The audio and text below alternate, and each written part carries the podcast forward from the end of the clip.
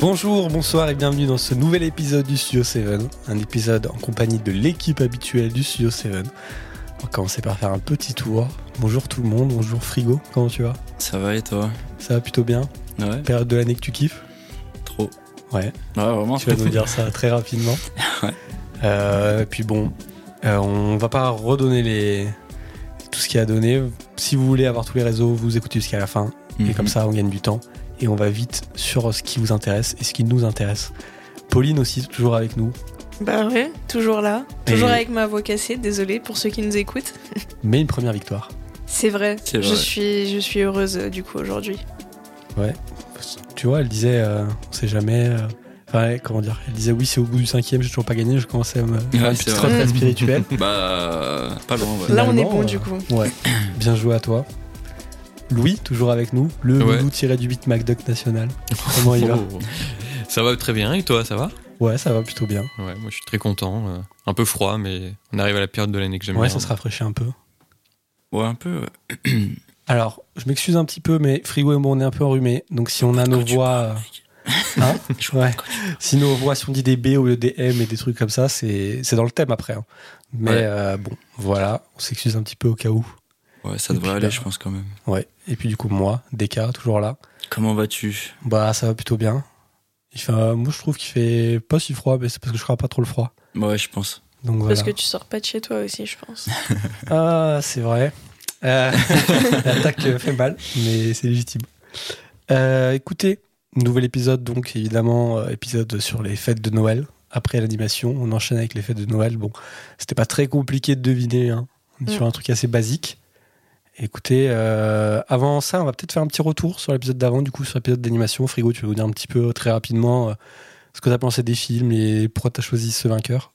Et bah, euh, faut que dire. Déjà, j'ai pu découvrir la rotoscopie, chose Ouais. que je connaissais euh, vraiment pas du tout. Euh, après, c'était vachement dur comme l'ancien de trouver un gagnant parce que, enfin, en vrai, quand tu vois la charge de travail qu'il y a eu sur euh, Loving Vincent et euh, puis même genre la l'animation comme elle est faite, tu vois, genre c'est. Et mais du coup, cette animation. Ouais, franchement, j'ai vraiment aimé. Puis c'est, je trouve ils ont très très bien utilisé euh, du coup les la manière euh, de peindre à Van Gogh. Ouais. Enfin, c'est après je connais pas non plus toutes ces étoiles, etc. Mais je trouve que ça paraît quand même d'être très fidèle et je trouve que c'est vachement cool. Euh, par contre, je pense avoir quand même plus aimé la rotoscopie du film de Pauline du coup dans euh, Scanner Darkly, qui m'a fait un peu penser à GTA euh, Chinatown Wars. Ah ouais Super accent anglais. Ouais, Ouais, qui est un peu dans ce style-là. Je fait. vois ce que tu veux dire. Il était euh, vu de dessus un peu cartoonesque. Et euh, bah, disons que la tête de Kenny Reeves, elle, elle ressemble vraiment énormément euh, au personnage dans ce GTA-là. Donc du coup, euh, ouais, ça m'a déjà pas mal attiré l'œil. Et après, bon, le film de Louis, en vrai, de vrai, il est très très bon. Vraiment. Enfin, dans tous les cas, allez voir les trois films parce qu'ils sont tous très très bons. Alors, Juste les noms des trois, du coup. Alors, Loving Vincent, on a Loving Vincent. Scanner Darkly Pour et Pauline. le grand méchant renard. pour Louis. Pour Louis, ouais. Et euh, c'est très sympa, mais je trouve que ce qui est dommage, tu vois, c'est qu'ils ont pas assez, euh, entre guillemets, exploité le- l'aspect théâtral du truc, tu vois. Ouais, je vois très bien ce que tu veux dire. Et, et je trouve que c'était un peu dommage parce qu'ils auraient peut-être pu réussir à jouer un peu plus avec des fois des profondeurs d'image ou La mise en scène euh, où ils s'adressent directement au public, tu vois, par exemple, un peu plus poussé, ça aurait été peut-être un peu plus cool à certains moments, tu vois. Ouais, je vois très bien ce que tu veux dire. Après, sinon, euh, non, il n'y a pas grand chose à redire. C'est une bonne VF, honnêtement. Les, les doubleurs, ils sont. Enfin, contrairement à ce que tu peux avoir l'habitude de voir en animation, je trouve, les doubleurs, ils ont des voix quand même assez euh, caractéristiques comparé à ce qu'il y a maintenant. Mmh. Bah, C'est de la création de voix, c'est même plus du doublage à ce moment-là, c'est de la création de voix. Ouais, T'as c'est le vrai. générique de Mario hein. Enfin, pas le générique, mais Si, euh, la bande-annonce de Mario, J'ai trop envie de le voir d'ailleurs. Bah oui. vraiment, ça a l'air Mm. super. Mais sauf qu'en général, tu vois, quand t'as genre du doublage ou justement juste de la voix euh, dans les trucs d'animation, et là, je parle peut-être un peu trop d'animé, on va dire. Mm. Souvent, c'est plat. Enfin, comparé à avant où c'était vraiment des voix un peu bizarres et tout, maintenant c'est assez générique et je trouve ça dommage. Et dans celui-là, bah, c'était pas le cas. C'était très bien. Mais je trouve qu'il y a un petit manque quand même euh, d'exploitation du théâtre, Ouais, entre guillemets, dans ce truc-là, quoi. Je vois très bien ce que tu veux dire. Et du coup, Moi, je me souviens que Louis disait que la troisième partie, celle qu'il avait un peu moins aimé, qui d'ailleurs Ouais. parlait de Noël, donc c'est dans le thème. Et oui. Et du coup, C'est toi, c'est laquelle que t'as préféré Sans trop en dire, parce qu'il y a quand même qui Euh, pas Je pense écouté, que c'est la deuxième, honnêtement, que j'ai le plus Ok. aimé. Ouais. Ouais, c'est la plus drôle, je trouve. ouais. Ouais, franchement, je trouve qu'elle était, était plutôt marrante. Ok. Ouais. Est-ce que vous avez des questions vous, sur vos films euh, par rapport à Frigo? Non, ça va. Non, non, non. J'en avais juste une. T'avais dit que tu passais un peu à côté de Van Gogh dans l'épisode d'avant, Hmm. que t'avais vu un truc de lui, euh, une peinture, et que du coup, bon, Mm. ça te passait un peu au-dessus. Et je me demandais, est-ce que le film, du coup, il t'a redonné un peu intérêt pour Van Gogh et Bah, honnêtement, ouais. Enfin, en fait, Ah, déjà, déjà, c'est comparé à, entre guillemets, l'enseignement que t'as en, genre, en histoire de l'art ou quoi, de Van Gogh, déjà, ça démystifie le personnage. Mais vraiment, genre, t'as l'impression réellement d'entendre parler de quelqu'un et que c'est pas, genre, juste, oui, le vieux fou qui vivait dans un tonneau et qui s'est coupé l'oreille, tu vois. Ouais. Genre, déjà, en fait, c'est hyper débile à dire, mais genre, été surpris, limite, que le premier truc qu'on me dit, c'est oui, ce mec était dépressif, tu vois. Ouais, ouais, ouais. Et genre, c'est le genre de truc que t'entends jamais quand on te parle de Van Gogh. Juste, c'est le tout premier mec un truc. peu. Bah, Parce qu'au début, Armand, euh, je crois que c'est son nom, il est vraiment en mode, euh, c'est un fou, quoi. ouais, mais au final, Mais après, quand, oui, quand tu poses la première question, genre, tu comprends vite qu'en fait, le mec, il était genre pas fou, il était juste, euh, genre, bah, depuis, depuis tout petit, genre, le mec, il était en train de lutter contre lui-même pour rester en vie, tu vois. Mm. Et je trouve que déjà, le perso. Enfin, c'est aussi un peu, je pense, le point du film, mais genre, tu le prends. Je sais pas, t'es vite touché, en fait, par, du coup, le personnage de Van Gogh au-delà de ses œuvres.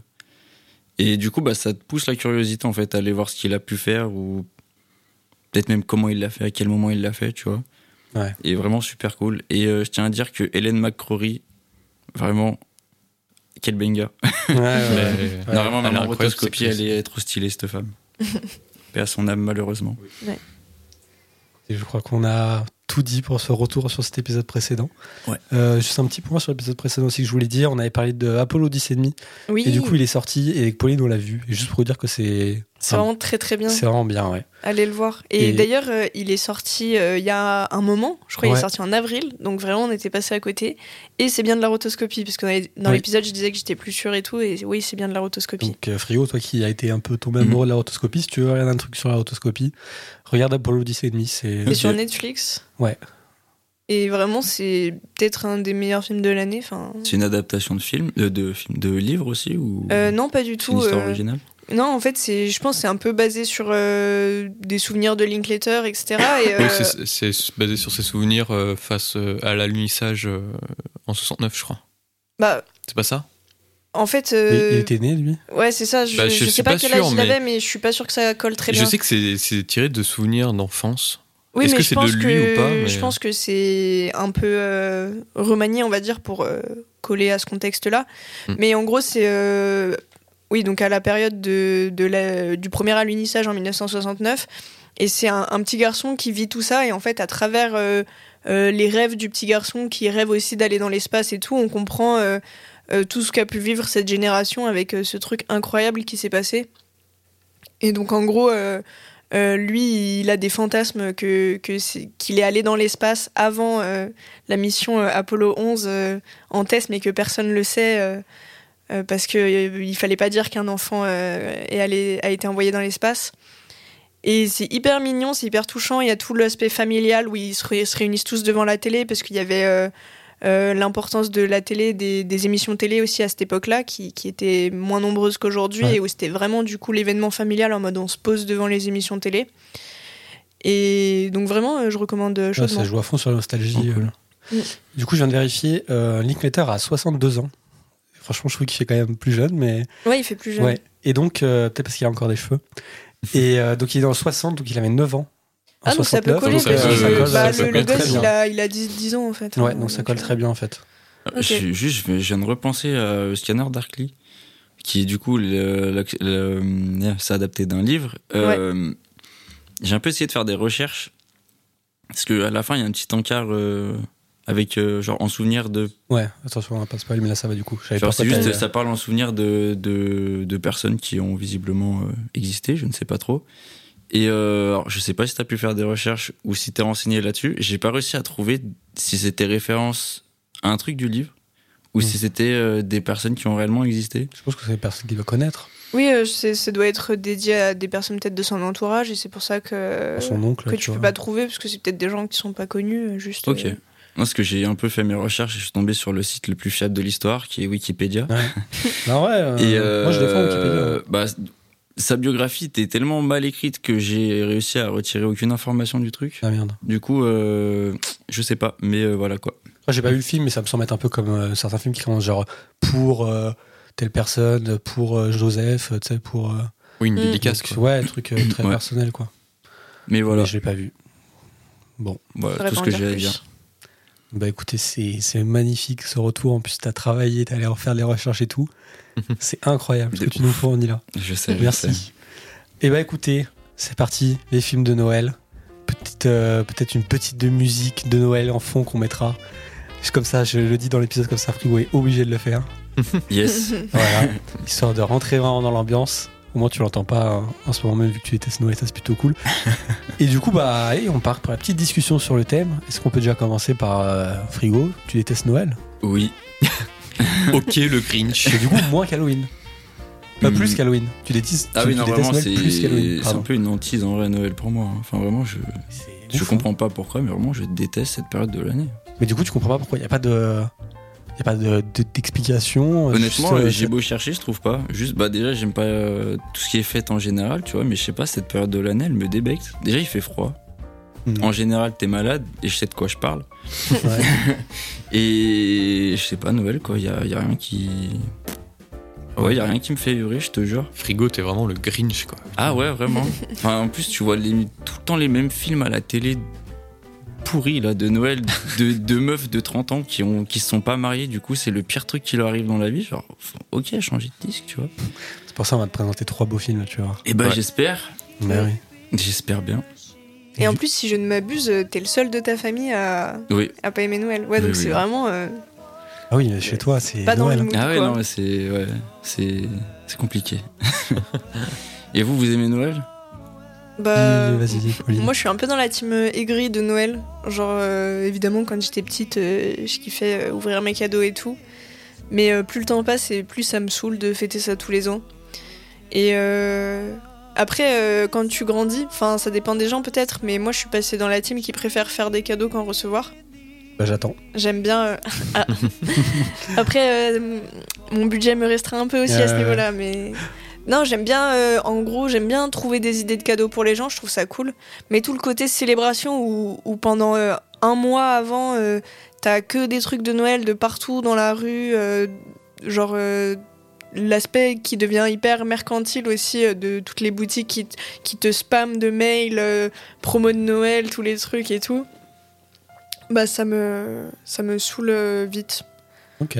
Donc la période en soi me saoule. Après, le fait de faire des cadeaux et tout, je trouve ça sympa, passer un moment en famille et tout. Louis. Moi, je kiffe cette période. Ouais. Vraiment, moi, j'adore. C'est il y a un côté magique, euh, peut-être un peu d'enfance, tu vois. Il y a peut-être un peu la nostalgie de l'enfance qui, qui revient. Ta fête préférée? Non, peut-être pas, parce que en grandissant, je deviens un peu plus comme, euh, comme Pauline, tu vois, à avoir un peu trop la- l'aspect euh, mercantile du truc. Mais j'aime bien l'aspect on se retrouve en famille, euh, à s'offrir des trucs et tout, ou même entre potes, pour ceux qui veulent pas fêter ça en famille, ça arrive, mais avec les gens qu'on aime en fait, tout simplement. Et Mhm. euh, moi, j'apprécie assez ça. Euh, on bouffe, et ça c'est cool. Ouais, c'est vrai. Moi, j'en peux plus des repas de Noël. C'est Moi, ça me compliqué. fait c'est rire. interminable en plus Bah en fait Oh moi je-. J'ai jamais fait de repas de Noël interminables. Moi c'était très c'était très chill en fait euh, dans ma famille et tout. Donc c'est c'est ça aussi que j'apprécie. Donc, chez McDo, tranquille. Ouais, c'est McDo bon quand même, mais tu vois c'est un peu. euh, Et euh, j'apprécie beaucoup bah, les, moi les programmes télé euh, depuis que je suis gamin. euh, Noël c'est c'est le moment où je regardais plein de films. T'as vu combien de fois le Père Noël est une ordure? Mais même pas, tu vois, Frigo il disait que c'est tout le temps les mêmes films qui passent. Mais moi, à une époque, quand j'étais petit, c'était euh, sur TF1, t'avais la saga Jurassic Park. Sur, euh, ensuite, c'était suivi de Gremlins. Le lendemain, t'avais Gremlins 2, suivi du Grinch. Et après t'avais maman j'ai raté l'avion T'avais Maman, j'ai raté l'avion. Et du coup, moi, j'ai pu découvrir plein de films comme ça, en fait. C'est vrai. C'est vrai qu'on parle beaucoup des, des films un peu euh, qui ont le même genre, euh, enfin qui sont tous un peu créés pareil, un couple qui se rencontre pour Noël, là là, Mm. le petit, enfin, dans le, le magasin, puis à la Mm. fin ils fêtent Noël ensemble, ils sont amoureux, c'est beau. Mais c'est vrai qu'il y a aussi tout d'autres films, on va dire d'une meilleure qualité, qui ressortent quand même souvent pour Noël, quoi. Donc Bah, euh, c'est- c'est pas de- que ça. C'est un peu de ça dont, dont on voulait Ouais. parler euh, dans cet épisode, justement. Mhm. C'est de d'éviter un peu les clichés de ces téléfilms de Noël euh, chiants à mourir, là, euh, M6 ou TF1, et le- de te proposer vraiment des films euh, de Noël qui, qui, sont, qui sont vraiment très très bons, quoi. Et toi, Deka, Noël? Alors, j'ai été un gros aigri de Noël pendant longtemps. Et là, depuis un an, j'avoue que j'aime bien Noël, en fait. En fait, je, je crois que quand on est de Noël, si on décide de dire, bon, ok, je vais jouer le jeu et je vais me mettre dans Noël, et qu'on qu'on joue vraiment le jeu, je pense qu'en fait, on se met à kiffer. Je prends note. Non, mais c'est vrai, par exemple, moi, je sais que je faisais jamais rien pour Noël, euh, je- ça me saoulait, je- les cadeaux, tu sais, euh, je, j'en offrais pas, on n'offre pas beaucoup non plus. euh, Enfin, tu sais, et puis il y avait le truc aussi de, bon, t'es grand, on va te, on va te, on va pas t'offrir un cadeau, on va te donner Mm. un billet, quoi. Ouais. Et ça, ça enlève aussi des trucs un peu, je trouve, de la magie Ah bah de Noël. oui. Donc j'ai une théorie que les gens qui reçoivent des billets au lieu de cadeaux, en fait, ils aiment moins Noël. Parce que ça enlève. euh, Ouais, non, mais je suis d'accord. Je pense qu'il y a de ça. Mais est-ce que l'argent, ça fait pas le bonheur? Non, mais, ah, non, mais donnez-moi des billets, il n'y a pas de problème, je les prends. mais mais euh, sur vraiment l'aspect de Noël. Et du coup, l'année dernière, je me suis dit, bon, allez, on va. On va parce que, bon, j'étais euh, j'étais euh, dans une relation avec quelqu'un qui aime euh, énormément Noël et disons que j'ai pas eu le choix. Donc, euh, j'ai acheté des, euh, des décos de Noël, ma chambre, je l'ai mis en Noël, euh, guirlande et tout. J'ai ah, j'ai fait euh, tous les cadeaux pour plein, pour plein de gens. euh, euh, désolé, autour de cette table, il n'y en a pas eu. Mais, euh, mais déjà, ça coûte cher. Par contre, c'est vrai que c'est un budget. Ouais. Mais donc voilà, puis tu sais, j'ai j'ai même forcé chez moi. Je me suis dit, bon, vas-y, on va, on va mettre un sapin, puis on va vraiment tous se faire des cadeaux. Donc t'arrives quand même le jour, t'as plein de cadeaux sous le sapin. Il y a une ambiance, tu vois. Tu mets la petite playlist euh, de Charlie Brown Christmas sur le fond, en fond, c'est un plaisir, tu vois. Mhm. Et donc, je commence à aimer un peu Noël. Cette année, pareil, j'ai refait une petite déco dans la chambre parce que bah, j'ai acheté des trucs qu'il faut les rentabiliser. Et, euh, et bon, voilà, je trouve que quand on s'y prête un peu, ça, ça passe Mm. mieux. Et, parce que techniquement, il n'y a, il y a rien de vraiment repoussant dans, dans ces aspects-là de Noël, tu vois. Non. Moi, il y a eu un truc mais- aussi, euh, c'est quand je me suis éloigné de, de, de ma famille euh, pour mes études, Ouais. le fait de revenir avec des cadeaux, je sais pas, moi, ça m'a donné un bonheur fou, en fait, de pouvoir donner des, des cadeaux, euh, alors que ça faisait euh, six mois que j'avais pas vu ma famille et tout. Ça, il y a un côté que j'aime bien aussi. Ouais, après, je sais pas, tout le monde a les vieux pulls moches, pas beaux. Et moi, j'aime les vieux guirlandes, pulls moches. pas Ah, moi, je trouve ça drôle. Tout, tout est kitsch, genre, vraiment. Ouais, c'est- alors, oh, Je pense que c'est un peu la méthode Quay Vraiment, comme ce tu- que tu Deka il a fait. Hein Genre, je pense qu'il faut un peu jouer avec la méthode Quay comme ce que Deka il a fait. Genre, tu te, tu te dis que vas-y, c'est un moment heureux, donc faut que tu sois heureux et t'es heureux, genre. Ah, ouais, mais sauf que t'es ça. faussement heureux. Bah, non, maintenant, j'aime bien Noël. Et Ouais, mais parce je pense que forcé, genre. Non, parce que je pense qu'il y avait aussi ce côté euh, un peu euh, aigri euh, que j'étais ah non j'aime pas Noël parce que bah tu sais des fois c'est un peu cool de dire non moi j'aime pas Noël vous vous aimez tous Noël mais moi je suis un au-dessus de ça Ouais. j'aime pas Noël tu vois. Donc moi enfin pour moi je sais qu'il y avait sûrement de ça tu vois. Et en fait quand tu réfléchis je me dis bon pourquoi j'aime pas Noël? Ok vas-y je vais essayer. Bon en fait c'est cool. Donc euh, ça va. Moi j'ai rien contre Noël. Ok, même si Halloween reste ma fête préférée je comprends. mais voilà Après, ouais, je sais pas. Enfin, après, je pourrais m'étendre pendant longtemps, mais genre, t'es là, tu marches dans les rues, tu vois les vieilles décos moches. Avec les gens qui ont mis des guirlandes tellement de partout chez eux, genre, t'as l'impression que ça a brûlé tellement il y a de lumière, genre, tout est kitsch. Enfin, Tu es en Amérique horrible. toi non? Va à Lyon, ah ouais marche dans Lyon, regarde les. Ah, moi, comment ça s'appelle les, les balcons. Ouais, mais c'est bien d'avoir plein de gens qui tournent autour d'un truc, tu vois. Genre, j'aime bien le, le fait d'avoir des thèmes. C'est pour ça aussi que j'aime bien Halloween. Parce que tu te balades et tu vois tout le monde qui a. T'as Le les truc squelettes, ouais. les Ouais. trucs, et t'as tout le monde qui décide de jouer le jeu d'un truc, on sait pas pourquoi. Et on joue le jeu, tu vois. Et je sais pas, j'aime bien, il y a un truc un peu, un peu sympa, quoi. Ouais, ouais, ouais. Je sais pas. Mais euh, voilà. Puis je trouve il y a aussi un peu l'aspect, genre, euh, bah, si t'es tout seul à Noël, genre, euh, oh, c'est trop triste. Mais... Et Vas-y, on c'est- s'en fout, C'est un genre. petit peu euh, triste d'être tout seul. Non. Non, C'est mais cool, de- des non, fois, mais d'être tout seul. Oui, d'accord. non, mais ça, mais alors, ça, je le retrouve plus dans euh, le Nouvel An, en mode quoi Tu fais pas une euh, Ouais, soirée c'est pour le vrai, Nouvel c'est An vrai, Ah ouais. Ouais, mais Pour ça Noël, fait partie de la euh, période de Noël. Pour moi, je dis aussi vraiment Nouvel An, parce que pour le coup, Nouvel An, Oui, ça moi fait aussi. chier. À Noël, qui, du coup, me plaît un peu plus. Ouais, je vois. Moi, je suis un peu plus d'accord aussi avec des cas. Est-ce que vous avez d'autres trucs à dire sur Noël? Non. Non. Non. Bon, et ben revenons-en au cinéma. Oui. Les films de Noël. Qui veut, qui veut. Est-ce que vous aimez bien les films de Noël? Qu'est-ce que ça vous convoque comme euh, souvenir, comme tout ça?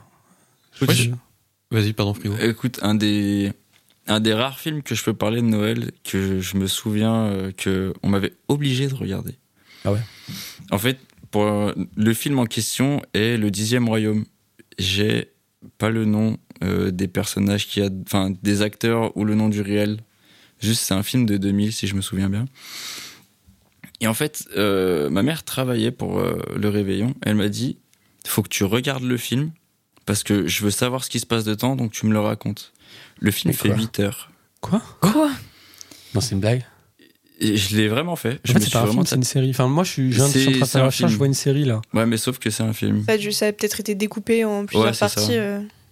Hmm, je- Ce qui fait que bah c'est un des plus vieux souvenirs que j'ai de Noël où genre euh, enfin, pour moi genre c'est un peu le film de Noël. Mais c'est un film de Noël Hmm, Alors, Si je te raconte un peu le film, en gros c'est genre euh, soi-disant alors c'est un peu un mode relié à Disney où c'est euh, t'as euh, différents royaumes avec différents princes et princesses blablabla. Et le dixième royaume du coup c'est New York. Et euh, en gros euh, le personnage principal il doit euh, accompagner un prince et retrouver son royaume. Bref je te passe l'histoire en général mais du coup tu passes par tous les royaumes où t'as euh, Blanche-Neige et les sept nains Cendrillon machin etc du coup c'est pas trop Noël Ouais. et voilà quoi ouais, côté conte de fées. euh, voilà c'est ça Du coup, je viens de regarder. Et donc, il a été d'ailleurs, diff- enfin, dans un premier temps diffusé en 5 parties de 84 minutes chacune. Et euh, donc sur N- la NBC. Et après, il est sorti en France. Enfin, en tout cas, dans une vidéo, dans un format de 466 minutes. Donc, euh, ouais, ouais. Ouais, donc c'est ce que Ah je ouais, fais non, du non, ça. je- Non, mais c'est une dinguerie. hein. Ah ouais. Et du coup, bah, je l'ai fait. Peut-être c'est ça aussi, t'as des traumas dont tu nous as pas parlé. Non, mais c'est pas un trauma, genre. Mais je- en Moi, je vrai, c'est un film que j'aime bien, tu vois. Mais genre, du coup, il est associé à, Noël- à Noël par rapport au, moment où je l'ai regardé et la période Ouais. de l'année où il a été diffusé, tu vois. Mais sinon, euh, pas grand chose d'autre. Ou peut-être euh, Fantasia, le Disney, qui passe souvent à Noël. C'est vrai que c'est des films souvent, euh, pas forcément qui parlent de Noël, mais qui ont été diffusés à cette Mm. période-là et du coup qui, qui nous restent en tête. ouais. Ouais. Bah ouais, le côté conte de fées, enfin, ce qu'on disait là. hein. Mais Oui, c'est quand même très rapproché général. à Noël, quoi, je trouve. Ouais, c'est vrai. C'est vrai. Mais les, euh, les films proprement de Noël, c'est quand même quelque chose de très américain et d'anglais et de britannique aussi, je trouve. C'est. il y a- J'ai pas le souvenir d'un film de Noël français. Bah, le Père Noël est une À ordure. part le Père Noël est une ordure, mais le Père Noël est une ordure, c'était une pièce de théâtre et tout. Un Ah, vrai un film avoir. de Noël, euh, ouais, français, euh, de la même manière de ce, qu'on, de ce dont on va parler. Euh, là, comme ça, ça me vient. Chabat, il avait fait un film où c'était le Père Si, ouais, Noël. Chabat, il avait c'est un fait film un film. français ou. Ouais, si, français. Ah oui, ou, alors, c'était y a- Santa et compagnie, je crois. Ouais. ou alors, je pense, je pense au Roi Mage avec les inconnus, tu vois. Ouais, c'est vrai. Mais il n'y a pas de film euh, où euh, c'est le Père Noël euh, qui est, euh, qui est perdu et c'est une petite fille qui va le sauver, tu vois. Mais après, le, le Père Noël, c'est pas non plus très français ou Non. européen. hein. Ouais, c'est vrai. Normalement, c'est. euh, Saint-Nicolas. Voilà, Saint-Nicolas, ouais. J'ai plus le nom. Je viens de trouver un conte de Noël d'Arnaud Desplechin. Ça doit être très chiant. Ouais, non, tu vois, euh, Desplechin, pour le coup, euh, je pense pas qu'on puisse dire que ouais, ça que c'est un film de Noël. ouais, que- ça non, que ce soit cinéma américain, quoi. Genre, Oui, non, Ouais. bien sûr, mais euh, que ça Ça doit être l'opposé des films américains euh, de Noël. Mais c'est vrai qu'il y en a peu, en tout cas, d'aussi mythiques. euh, ça, c'est sûr, il y en a à voir, mais voilà. Pas très. Pas Mm. très euh, mythique, quoi. Oui, c'est ça.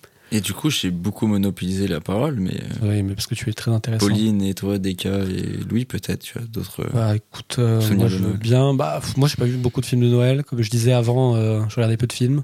mhm. Et bah du coup, vu que j'étais aigri de Noël, évidemment, pas, pas pour Noël. Genre j'avais vu Gremlins, euh, jamais vu. Euh, putain, je voulais le voir avant l'épisode, j'ai pas eu le temps, mais le, le- le truc de Noël de Monsieur Jack là. À L'étrange l'étranger, Noël de Monsieur Jack, je j'ai jamais vu. Donc voilà, tous les trucs de Noël un peu euh, très connus, j'ai jamais vu. Père Noël est une ordure, j'ai pas vu. Donc euh, en fait, euh, ma culture de films de Noël, elle est un peu, un peu nulle quoi. Donc pas trop d'avis. Ok. voilà. T'as même pas un souvenir de film de Noël, quoi, du coup? Bah non, Ok. je crois pas. Non.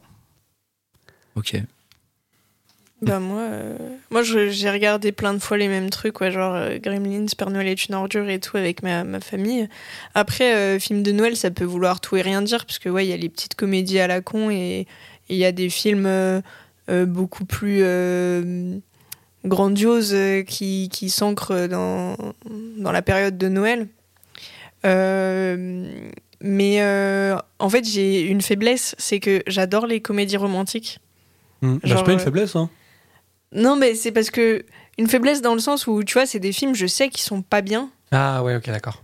mais genre ça arrive à m'attraper, tu vois. Ouais. Et, euh, et du coup, euh, les, les comédies romantiques un peu con-con euh, qu'il peut y avoir pour Noël, euh, j'aime bien aussi. Je me souviens, il y a quelques années, genre il y a deux ans ou trois ans, il y avait un film qui était sorti avec Emilia celle qui jouait, ouais, Emilia Clarke, je lis dans, en toi. exactement. Et j'étais allée le voir au ciné, genre toute seule, et tu sais, genre c'était de la merde, mais genre euh, je passe pas une mauvaise séance, quoi. Et voilà. Mais il y a des films comme ça avec lesquels on est, enfin, ou, ou des thèmes de films ou quoi, avec lesquels on est plus indulgent parce que. Mais, mais Ouais, moi, il y a ça. justement un film de Noël avec lequel je suis très indulgent, et qui est Love Actually. Love Actually, bah oui, voilà. je le mate tous les ans à Noël, et euh, J'ai jamais vu, c'est vraiment pas bien? Ah non, c'est bien. c'est bien, Ouais. mais c'est pas non plus le film du siècle. hein, euh. Ouais, ok. Mais euh, ouais, c'est un film avec lequel je suis très indulgent aussi, un film de Noël. Mais c'est pas mon premier souvenir de film de Noël. C'est Comme- celui dont tu parlais et euh, il y avait une scène qui a été coupée euh, Oui. où il faisait de la gym. euh, Ah Ouais, oui, ouais, ouais. incroyable. Elle elle est folle cette scène. Si vous arrivez ça, à ouais. trouver sur Twitter, il y a une vidéo d'une scène coupée où c'est le, le gamin qui veut aller euh, retrouver son amoureuse euh, à l'aéroport. Et où en fait il s'avère qu'il y avait un, euh, un sous- sous-plot où euh, il était euh, gymnaste, qui n'est pas du tout dans la version qu'on connaît du film. Et du coup il se met à faire plein d'acrobaties dans l'aéroport, genre il fait des saltos arrière par-dessus des sièges et tout pour euh, échapper aux gardes de l'aéroport qui lui courent après. Franchement c'est Mais exceptionnel. J'ai cru que c'était du deepfake au début. euh. Ouais, mais moi aussi, mais c'est trop drôle. Ça se voit que c'est pas le gamin, ça se voit que c'est un adulte Ouais. d'un mètre 80 et tout. À un moment, vraiment à un trop moment drôle. il attrape une barre genre pour Oui. tourner autour pour faire comme, euh, comme sur les barres là et tu vois vraiment genre c'est les mêmes vêtements mais mis sur vraiment un adulte de 30 ans et après il, est, il atterrit et puis tu sais c'est le, le- le petit gamin comme ça. Mais j'adore, ça joue tellement avec le kitsch du film et Ouais. de, de cette période de Noël. J'adore, c'est trop drôle. Mais euh, du coup, pour revenir aux souvenirs de films de Noël, moi, ce serait les Gremlins. Je crois que ça a été vraiment le premier film de Noël que j'ai vu à la télé. Et j'étais Mm. trop content. Parce Parce figure-toi, je savais même pas, avant que vous me le dites, que c'était un film de Noël, les Gremlins. Et- pour étonnamment, moi, c'est genre un film d'horreur, tu vois. eh ben, étonnamment, enfin, il se passe à Noël et il est sorti en juin. Voilà, ça n'a rien à voir. Ouais. Mais et du coup, moi, je l'ai vu euh, en période de Noël. Je le vois régulièrement en période de Noël. Et c'est un film d'horreur et tout. Et en plus, j'avais, quand j'étais enfant, il y avait ce côté interdit, tu vois, parce que c'était un petit Mm. film qui faisait peur et tout. Et j'étais trop content. Et il est très drôle. En fait, c'est un film d'horreur, mais qui est plus euh, tourné comédie quand même. Mm. Et puis, euh, Ça me rappelle, enfin, ça me- enfin, comment dire, en fait, il y a des films aussi qui sont, qui ont absolument rien à voir avec Noël, mais qui ressortent tellement tout le temps, toutes les années au niveau de Noël, que presque t'as envie de les Mm. lier à Noël. bah, Genre E.T. Oui, Ah j'y J'ai pensais, tu Ouais. vois. j'ai quand même l'impression J'ai l'impression aussi. que c'est un film de Noël parce que juste, bah, tous les Noëls, il y a E.T. qui passe au cinéma, à la télé, quoi. alors qu'il y a une fête qui est montrée dedans et c'est Halloween mais Ouais. euh, Bah ouais, mais Et juste oui, je le suis fait de d'accord. tout le temps montrer E.T. Mm. à Noël, ou même tu peux à Jurassic, Jurassic, Jurassic Park, Park, enfin, ouais, Spielberg ouais. très souvent, des films de Spielberg, bah en fait, t'as l'impression presque que c'est des films à regarder Bah. à part de Noël, alors que euh, rien à voir, Mm. quoi. Moi, c'est euh, Hook ou La Revanche du Capitaine Crochet aussi de Spielberg. Ça, c'est un film que j'adore et que, qui passe chaque Noël. Et chaque Noël, euh, je le rate pas, quoi. C'est dingue, hein. Ça me fait penser, euh, enfin là c'est euh, purement personnel je pense, mais genre pour moi Harry Potter le premier, Oui, c'est un Ouais. film de Noël. il y a moi. beaucoup de gens Alors qui le considèrent pas du tout. ah moi je trouve ça marche Bah, il a, il a Oui, cette ambiance, en fait. de- Il Ouais. a- ça a vraiment l'ambiance de Noël, tu vois, mais Mm. en vrai c'est- Harry Potter quoi, c'est Et- pas vraiment un film de Noël. Ouais, mais il y a le, il y a toute la, la scène, elle est assez iconique euh, Ouais. où il reçoit sa cape d'invisibilité et tout. euh, C'est ça. Mm. Et c'est Et rigolo où parce il a que jamais le- fêté Noël parce que voilà, parce que il était euh, orphelin, euh, mis chez son oncle et sa tante qu'il aime pas. Et où là, pour la première fois, il a des cadeaux, donc. euh, Et c'est rigolo parce que le réalisateur du premier Harry Potter, c'est euh, Chris Columbus, qui a fait Les Gremlins. J'ai découvert l'Amérique aussi. Oh, c'est drôle ça. Merci. Donc, qui a fait, euh, qui a réalisé euh, Les Gremlins et aussi un autre film de Noël qui est Maman, j'ai raté l'avion. Ah bah oui. Et du coup, c'est assez rigolo. Je pense qu'il y a aussi ce- cette corrélation euh, Mm. pour Harry Potter. Il y a moyen. Et il y a Die Hard. Ouais. Die Hard qui, qui se passe juste à Noël et tout le monde le considère comme un film de Noël. Et c'est un peu, j'ai l'impression, le, dès qu'on parle d'un film de Noël qui n'est pas vraiment un film de Noël, tout le monde cite Die Hard. Ouais, C'est l'exemple, euh, oui, mais Die Hard, c'est un film de Noël, wink wink. Donc, Oui, euh, voilà, c'est ça. Mais en même Meilleur temps, film de Noël, clin d'œil, clin d'œil. ouais. Ouais. Je l'ai jamais est vu. pas moi. tout à fait faux. C'est le premier Enfin, il y en a C'est le plusieurs. premier, Ouais, ouais. c'est le ouais. Piège de cristal, c'est ça Piège de cristal, ouais. Ok. Le deuxième aussi se passe à la période de Noël. Euh, 58 minutes pour vivre, je crois. Ok.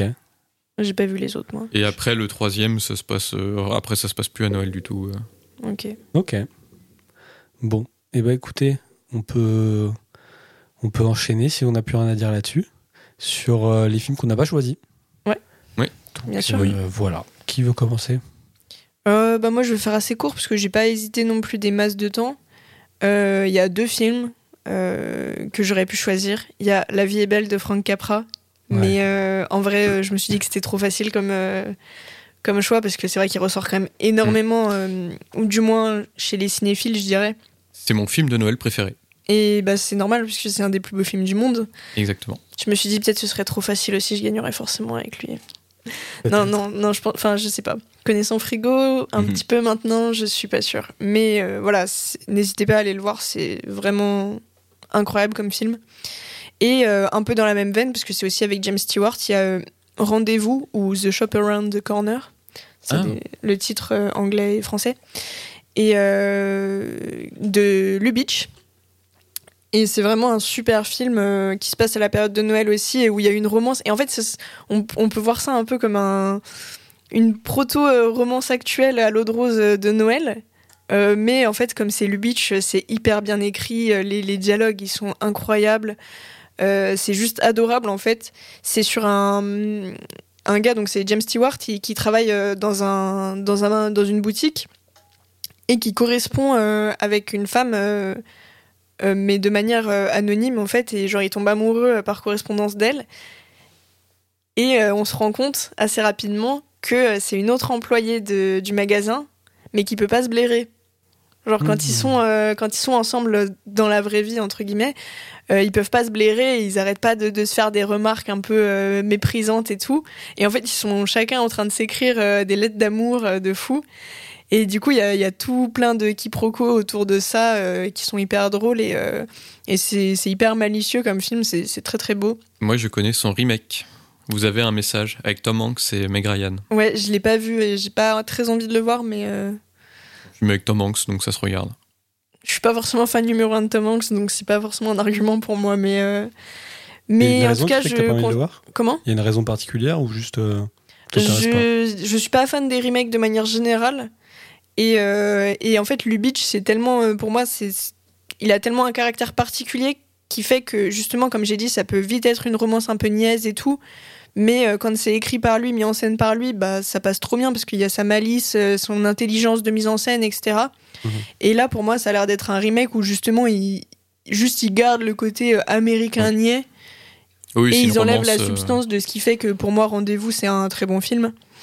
Donc euh, donc c'est pour ça que j'ai pas très envie de le voir. Après peut-être que je me trompe, mais j'ai d'autres priorités C'est une dire. romance euh, un peu niaise, moi, je trouve. Voilà. La boucle est bouclée. Qui veut enchaîner euh, Louis, tu Bah veux moi, dire je veux bien enchaîner. Alors moi, j'ai euh, hésité euh, bah, avec pas mal de, de films, mais notamment deux. J'ai hésité avec Black Christmas, donc de Bob Clark, qui est le premier slasher du, du cinéma et qui se passe à Noël. Mais en fait, euh, je l'ai pas choisi parce qu'il y a, à part le fait que ça se passe à Noël, il y a pas grand chose en fait. C'est un très bon film, hein. c'est un super slasher et tout, mais il y a pas. euh, je pense que je l'aurais choisi si le tueur avait tué euh, ses victimes avec euh, une guirlande de Noël ou tu vois si, si Noël servait dans le film et euh, un peu comme dans euh, Violent Night non euh, Silent Night Deadly Night euh, qui est un slasher très mauvais où c'est un mec déguisé en Père Noël qui tue des, des gens Mm. là tu vois ça, ça aurait été un peu plus euh, dans l'esprit de Noël Ouais, et- Je te coupe parce que je l'ai vu du coup, donc Ouais. en tant que, que j'en discute aussi. J'allais le citer d'ailleurs. Et j'ai pas été d'accord avec toi. Enfin, ok, le- l'esprit de Noël est pas omniprésent, mais parce que du coup, il y a un truc un peu cynique justement sur Noël.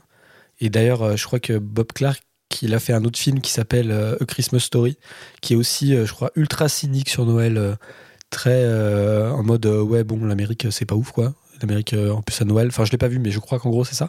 Mais, enfin, je trouve qu'il y a assez pour que ce soit un film de Noël. Genre je- largement. moi je trouve pas forcément il y a une scène qui fait vraiment Noël où il y a la chorale et tout et Ouais, le attends, a- tueur tue en Ouais, même temps mais Il y a beaucoup de musique de Noël tout le long. Le générique de début du film, c'est un plan sur la maison avec des sapins devant qui sont décorés de Noël et une musique de fond de Noël. Ouais, mais ça fait pas pour moi tout, tout le film de Noël, tu vois. C'est Ouais, mais dans ces cas-là, on a dit que, que Piège de cristal, c'était un film de Noël. oui, mais parce qu'il utilise aussi des éléments de Noël, comme euh, il y a un moment où il, il tue un, un méchant et il, il, il fait une mise en scène avec le cadavre en lui mettant un bonnet de Noël et en écrivant sur son t-shirt euh, Maintenant j'ai une mitraillette, ho ho ho. Ok, d'accord. Tu vois? Là, il y a un peu l'esprit de Noël. C'était moi. Mais ok, mais je sais pas, moi j'ai trouvé que c'était suffisant, tu vois. Bah, je sais pas, moi j'ai pas mais trouvé. Mais. Je pense que c'est une question de, de point de vue, en fait, tout simplement, Ouais. de perception. euh. Oui, de toute façon, après, euh, en fait, ça dépend si on décide que le fait que ça se passe à Noël et que, bah voilà, il y a des Oui. échos de Noël, des musiques de Noël, soit suffisant ou pas, quoi. Ouais, c'est ça. Donc, euh, voilà. Et euh, le deuxième film avec lequel j'ai hésité, c'est le, drôle de, le, drôle de, le drôle Noël de Monsieur Scrooge, qui Mm. est une adaptation de mon histoire de Noël préférée, qui est A Christmas Carol de Charles Dickens. Et euh, le drôle de Noël de Monsieur Scrooge, c'est un film d'animation en performance capture. Ce qui me permet de faire juste une petite parenthèse. Ce qui me permet du coup de faire une petite parenthèse sur la performance capture, qui est une technique d'animation qu'on a un peu oubliée euh, dans notre épisode précédent sur l'animation. Car euh, donc du coup c'est la capture de mouvements où les acteurs sont dans une combinaison et on va capter tous leurs mouvements de corps et de, de visage. Et ça a été utilisé énormément dans les films d'animation, notamment donc euh, le film dont je parle, mais aussi le Pôle Express, qui est un autre film de Mm. Noël, et qui est euh, un petit peu, on peut le voir, euh, le- la suite logique de la rotoscopie en fait. Ouais, mais c'est même ce qui est utilisé euh, pour, euh, par exemple, dans la planète des singes. Oui. Pour euh, le singe, c'est Pour, euh, et pour Avatar aujourd'hui, Ouais, euh, voilà. C'est le- c'est l'exemple le plus connu, mais c'est des une- acteurs qui font les mouvements et c'est Ouais, une pour tous les jeux vidéo aussi. Quoi, aussi. aussi, ouais. Ouais. pour, euh, par exemple quoi. Kratos pour euh, God of Ouais, War, c'est ça. Et, euh, et donc voilà, c'est euh, le film Le drôle de Noël de Monsieur Scrooge, j'ai construit euh, là-dessus. C'est avec Jim Carrey et c'est une des histoires euh, de Noël, euh, une de mes histoires de Noël préférées. Mais Alors- je l'ai pas choisi. Donc voilà. Ok, peut-être vous avez entendu Louis Béguis parce qu'il y a mon ordi qui a fait du son parce que je regardais. Et en fait, en 2022, donc cette année, il y a euh, Scrooge, un méchant de Noël, qui est sorti Ah, sur ouais. Netflix. Donc un film d'animation. Et vu que tu, tu parlais du coup de Scrooge, ça m'a parlé un peu de ça. Et donc j'ai vérifié. Et je sais pas ce que ça vaut. Il y a Olivia Colman, Jesse Buckley, Luke Evans dedans. Ouais, bah, je sais pas ce que comédie musicale. euh, je sais pas ce que ça vaut. Il y en a eu. euh, c'est euh, A Christmas Carol de Dickens. Ouais. Ça, a été adapté Ouais, j'ai vu ça, ouais. énormément. C'est impressionnant. Et bah, notamment euh, La vie est belle de Capra est plus ou moins une adaptation. Enfin, il se sert d'un élément de, de, de ce Mm. livre pour son film. Mais voilà, moi, c'est une histoire de Noël que j'aime beaucoup, qui est une très belle histoire de Noël et tout, euh, qui a été adaptée aussi euh, chez Disney avec le Noël de Mickey. Ah oui, mais c'est vrai qu'il y a beaucoup de films d'animation de Noël aussi.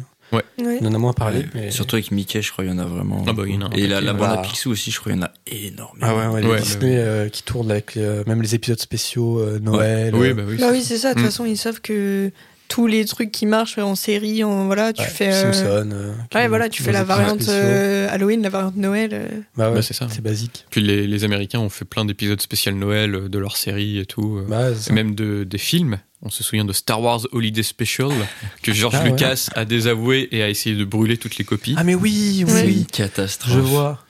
C'est vraiment une catastrophe. D'ailleurs, euh, Il y a les Gardiens Galaxie. Ouais, voilà ce que j'allais hein. dire. Mm. Marvel aussi, ils ont fait le leur. Mais il est sorti cette année euh, Oui, Il me semble, ouais. de quoi Lequel Le Gardien de la Galaxie. Oui, le Gardien de la Oui, Galaxie. non, est pas le, pas le Star Wars, ouais. Ok, parce que je l'ai vu un peu passer et je savais pas si c'était genre un vieux film que je regardais maintenant ou si c'était. Enfin, un vieux film, on s'entend. Ou si était vraiment sorti là. Je crois qu'il y a eu des retours assez catastrophiques, non? J'ai même pas vu passer, moi. Et euh, ouais, euh, Bah, même je- euh, des gens qui, qui, qui s'en foutent un peu de Marvel, ils m'ont dit que c'était détestable. Quoi. Il y a déjà pas eu énormément de com dessus, donc. euh, Ouais, je pensais que ce truc, ils ont dû sortir sur Disney Plus en, en scred un peu. C'est fort doute. possible. Ouais. Un peu, ouais. Et Donc- toi, Deika Ah, pardon, peut-être lui, t'as encore des trucs à Non, dire. donc voilà, j'avais fini avec mes films. euh, J'allais dire, et donc, et toi, des cas Ah, Ah, bah, nickel. Bah du coup Black Christmas dont t'as parlé, donc je vais pas, je vais pas dire grand chose de plus, à part que j'ai trouvé ça vraiment cool. Euh, Enfin, t'as un peu l'impression que, Mais il est vraiment cool. Hein. ouais, J'ai mais t'as vraiment l'impression que Black Christmas, genre, il prend les les genres du slasher et puis il les prend à revers et tout, alors que bah quand il a été fait, le slasher n'existait pas, parce que c'est lui qui pose les bases. Donc il y a ce truc trop bizarre de, il pose les bases du slasher, en même temps t'as quand même l'impression qu'il prend un peu les codes à revers. Enfin, je sais pas si t'as eu cette impression. Ouais, ouais, Et complètement. du coup, c'est un peu bizarre de ce, ce truc un peu paradoxal, quoi. Après, moi, j'ai hésité à proposer Ace White Shut. Je vois parfaitement pourquoi. Non, bah non, Euh. non, non, non. Mais euh, enfin, je sais pas à quoi tu penses, mais euh, Parce que ça se passe à Noël, tout simplement. ah oui, oui, oui, bah Bah ouais. Mais moi, je trouve que c'est un super film, c'est un de mes films préférés. Ah, mais c'est un super Ah film, hein, je- il est génial. hein. Mais ça me fait beaucoup rire que t'aies pensé à ça pour l'esprit de Noël. quoi. Bah ouais, ouais. Bah alors, c'est peut-être euh, notre euh, notre euh, comment dire désaccord tout à l'heure aussi sur Black Christmas sur euh, qu'est-ce qui est Noël ou pas. C'est vrai que Oui. Mm. peut-être que Ice White Shot c'est pas le truc le plus Noël dans l'ambiance, même si c'est sûr. Mais ça se passe à Noël. Mm. Je Oui, trouve oui, ça intéressant justement d'avoir euh, des variétés de films qui qui utilisent le contexte de Noël pour euh, aller dans des histoires hyper euh, sombres euh, comme là. Bah ouais. C'est d'ailleurs ce qui fait, je trouve, le, le truc intéressant de Ice White Shot. Bah ouais, non. Bon, voilà, moi, un de mes films préférés. Alors que, bon, euh, Kubrick a tendance à m'ennuyer, mais pas sur ce film en tout cas. Après, le film est assez long, je crois qu'il fait 2h20, 2h40, un truc comme ça. Et Donc, le euh, regardez pas avec vos parents. Ouais, c'est peut-être pas le, le meilleur mood. Je parle d'expérience. ok, d'accord. Euh, voilà, donc j'ai hésité à le prendre, puis je me suis dit, bon, c'est le film est un peu long, et euh, allez, on va, on va prendre un vrai truc de Noël. Donc voilà. Et évidemment, j'ai hésité. Donc on a parlé d'un film long, je parle d'un film court, A Charlie Brown Christmas. Alors, euh, Charlie Brown, c'est le. Enfin, alors, vraiment série avec 25 noms, quoi. C'est les Peanuts, c'est Snoopy, voilà, c'est Charlie Brown, voilà. Et donc, bah, il y, y en a plusieurs des specials de, de Charlie Brown euh, de Noël, mais celui-là, c'est le plus mythique, quoi. Et euh, voilà, c'est des épisodes qui font 25 minutes.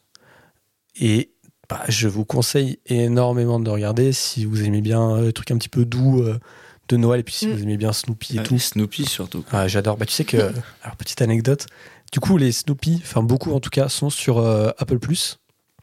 Et donc j'ai pris la semaine gratuite d'Apple Plus dans le seul but de regarder des épisodes de Snoopy. Waouh. Donc T'es je regarde un ou deux par jour. euh, moi j'aime trop, c'est trop bien. Genre euh, le personnage de Lucie, c'est vraiment la queen, donc euh, bravo à elle. Charlie Brown Christmas, c'est vraiment adorable. Oh, c'est trop bien. Mais Mm. c'est adorable. Et- mais euh, tu vois, j'ai failli le prendre parce que vraiment au début, je sais pas, voilà, c'est vraiment les premières secondes, t'as Charlie Brown qui dit c'est bizarre, c'est Noël, tout le monde est content, tout le monde est heureux, c'est la fête. Moi, je suis malheureux. Et donc, je sais pas, tu vois. Et il y avait peut-être un, un peu le, un petit peu le côté aigri de Noël, je me suis dit, voilà. Mais c'est vrai que c'est un film qui est très mignon en même temps. euh, Enfin, après, c'est très souvent dans Snoopy. Euh, c'est quand même des fois, les thèmes sont un peu sombres. hein. Ouais, c'est assez adulte, il me semble, le Snoopy quand même. Ouais, ouais, Ouais, ouais, ouais, mais je veux dire, euh, ça a la forme d'un d'un film de Noël, enfin d'un film de, D'un de truc euh, pour enfants un peu. Ouais, ouais, ouais. Donc euh, voilà. Mais il y a beaucoup de choses qui ont la forme de trucs pour enfants et qui le sont vraiment pas du tout. Ouais, ouais, c'est vrai. Mais du coup, voilà. Je, je vous conseille euh, de, de le regarder, puis même de regarder Snoopy, en tout ce qu'il y a à voir de Snoopy, parce que c'est absolument génial. Euh, donc voilà. Est-ce que. J'ai une petite Ouais. question juste du coup, comment vous avez fait pour euh, sélectionner vos films? Ou est-ce que c'est pas pertinent comme question? Je ne sais pas. euh, un film que j'aimais bien, qui parlait de Noël, je l'ai pris.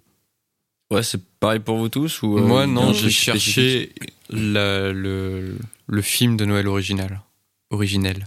Originel. Original. Waouh.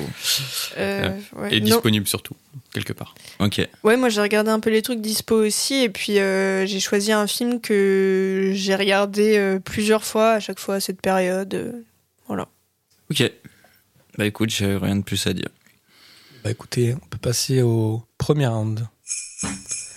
Alors dans ce premier round, on va parler de, du coup de l'histoire, un petit peu plus euh, la fiche technique un peu du film, quoi, l'histoire, euh, tout ce qu'il y a à dire euh, là-dessus. Euh, qui veut commencer alors à Bah. présenter? Ça va être Pauline du coup. Allez, j'y vais. Allez.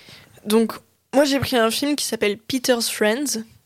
C'est un film britannique qui est réalisé par Kenneth Branagh, que vous connaissez peut-être pour ses adaptations d'Hercule Poirot qui sont très moyennes. Et récemment, il a fait Belfast, un truc un peu autobiographique que j'ai pas vu, qui avait l'air assez moyen aussi. Ça se regarde. Ok. Euh, mais ce film-là, c'est un peu plus vieux. Il est sorti en 92. Et euh, il l'a tourné avec sa bande de potes euh, d'université, en fait, de troupe de théâtre de Cambridge. Donc il y a Stephen Fry, Hugh Glory. je suis en train de perdre son nom. Alors Emma Thompson Emma Thompson, exactement, alors que je l'adore. Et voilà quelques autres acteurs britanniques euh, assez identifiés. Et donc l'histoire, en gros, c'est justement euh, des amis d'une troupe de théâtre qui, euh, au tout début, ça commence, la, scène d'introduction, c'est une représentation qui donne pour les fêtes de fin d'année, pour un, un truc organisé par le père de Peter, du coup, qui est le personnage principal. Et euh, ils disent, euh, j'espère qu'on pourra faire ça tous les ans, je sais pas quoi. Et puis après, au final, t'as un, un, une ellipse. Et on se rend compte qu'ils se sont pas vus pendant hyper longtemps, après l'université. Mais cette année-là, euh, Stephen Fry, qui joue Peter, du coup, donc son père vient de décéder. Et il hérite de son immense maison, mais genre, enfin, un truc, genre vraiment un manoir anglais immense avec un terrain immense et tout. Et il décide, euh, pour euh, pas passer les fêtes de fin d'année euh, seul, et puis voilà, un peu réunir ses amis, de rappeler tous ses amis de, de la troupe de théâtre pour passer les fêtes de fin d'année ensemble. Du coup, il y en a un qui est parti vivre aux États-Unis, qui revient des États-Unis. voilà, ils ont un peu fait leur, leur bout de parcours chacun de leur côté. Et ils vont passer ces trois jours. Et évidemment, euh, au début, ils sont hyper contents de se retrouver. Et puis, tu sens qu'il y a plein de tensions, de trucs qui n'avaient pas été dits, euh, qui vont un peu péter au milieu. Qu'ils jugent un peu ce que chacun est devenu. Genre, euh, euh, celui qui s'est marié avec une, euh, actrice américaine insupportable. euh, euh, celle qui a jamais réussi à se poser justement et qui a un nouveau copain toutes les deux semaines euh, où elle dit euh, que, que c'est le nouvel amour de sa vie, enfin voilà. Et donc euh, il y a un peu du ressentiment qui va ressortir entre les gens euh, avec chacun leur petite histoire et euh, qui va faire que qu'on va c'est un huis clos du coup, enfin ça se passe tout tout dans ce manoir. Et on va suivre la dynamique de ce groupe qui voilà ne s'est pas vu depuis longtemps, s'aiment beaucoup les uns les autres et en même temps ont pris des chemins différents. Et je crois que j'ai pas grand chose de plus à dire sur l'histoire. Alors, euh, vous entendez sûrement un chat, désolé s'il Ouais, est en train de défoncer la porte, mais ce n'est pas grave. Euh, juste, je viens de me faire penser que si You Glory nous écoute, Ah oui. Pauline a une fiction pour lui. Ouais, c'est le grand retour. N'hésitez pas à écouter l'épisode, c'est sur la cinéphilie où t'en parles de cette anecdote. Oui. Une des raisons pour laquelle j'ai regardé le film, c'est évidemment lui, mais euh, Ah ouais, pour de vrai?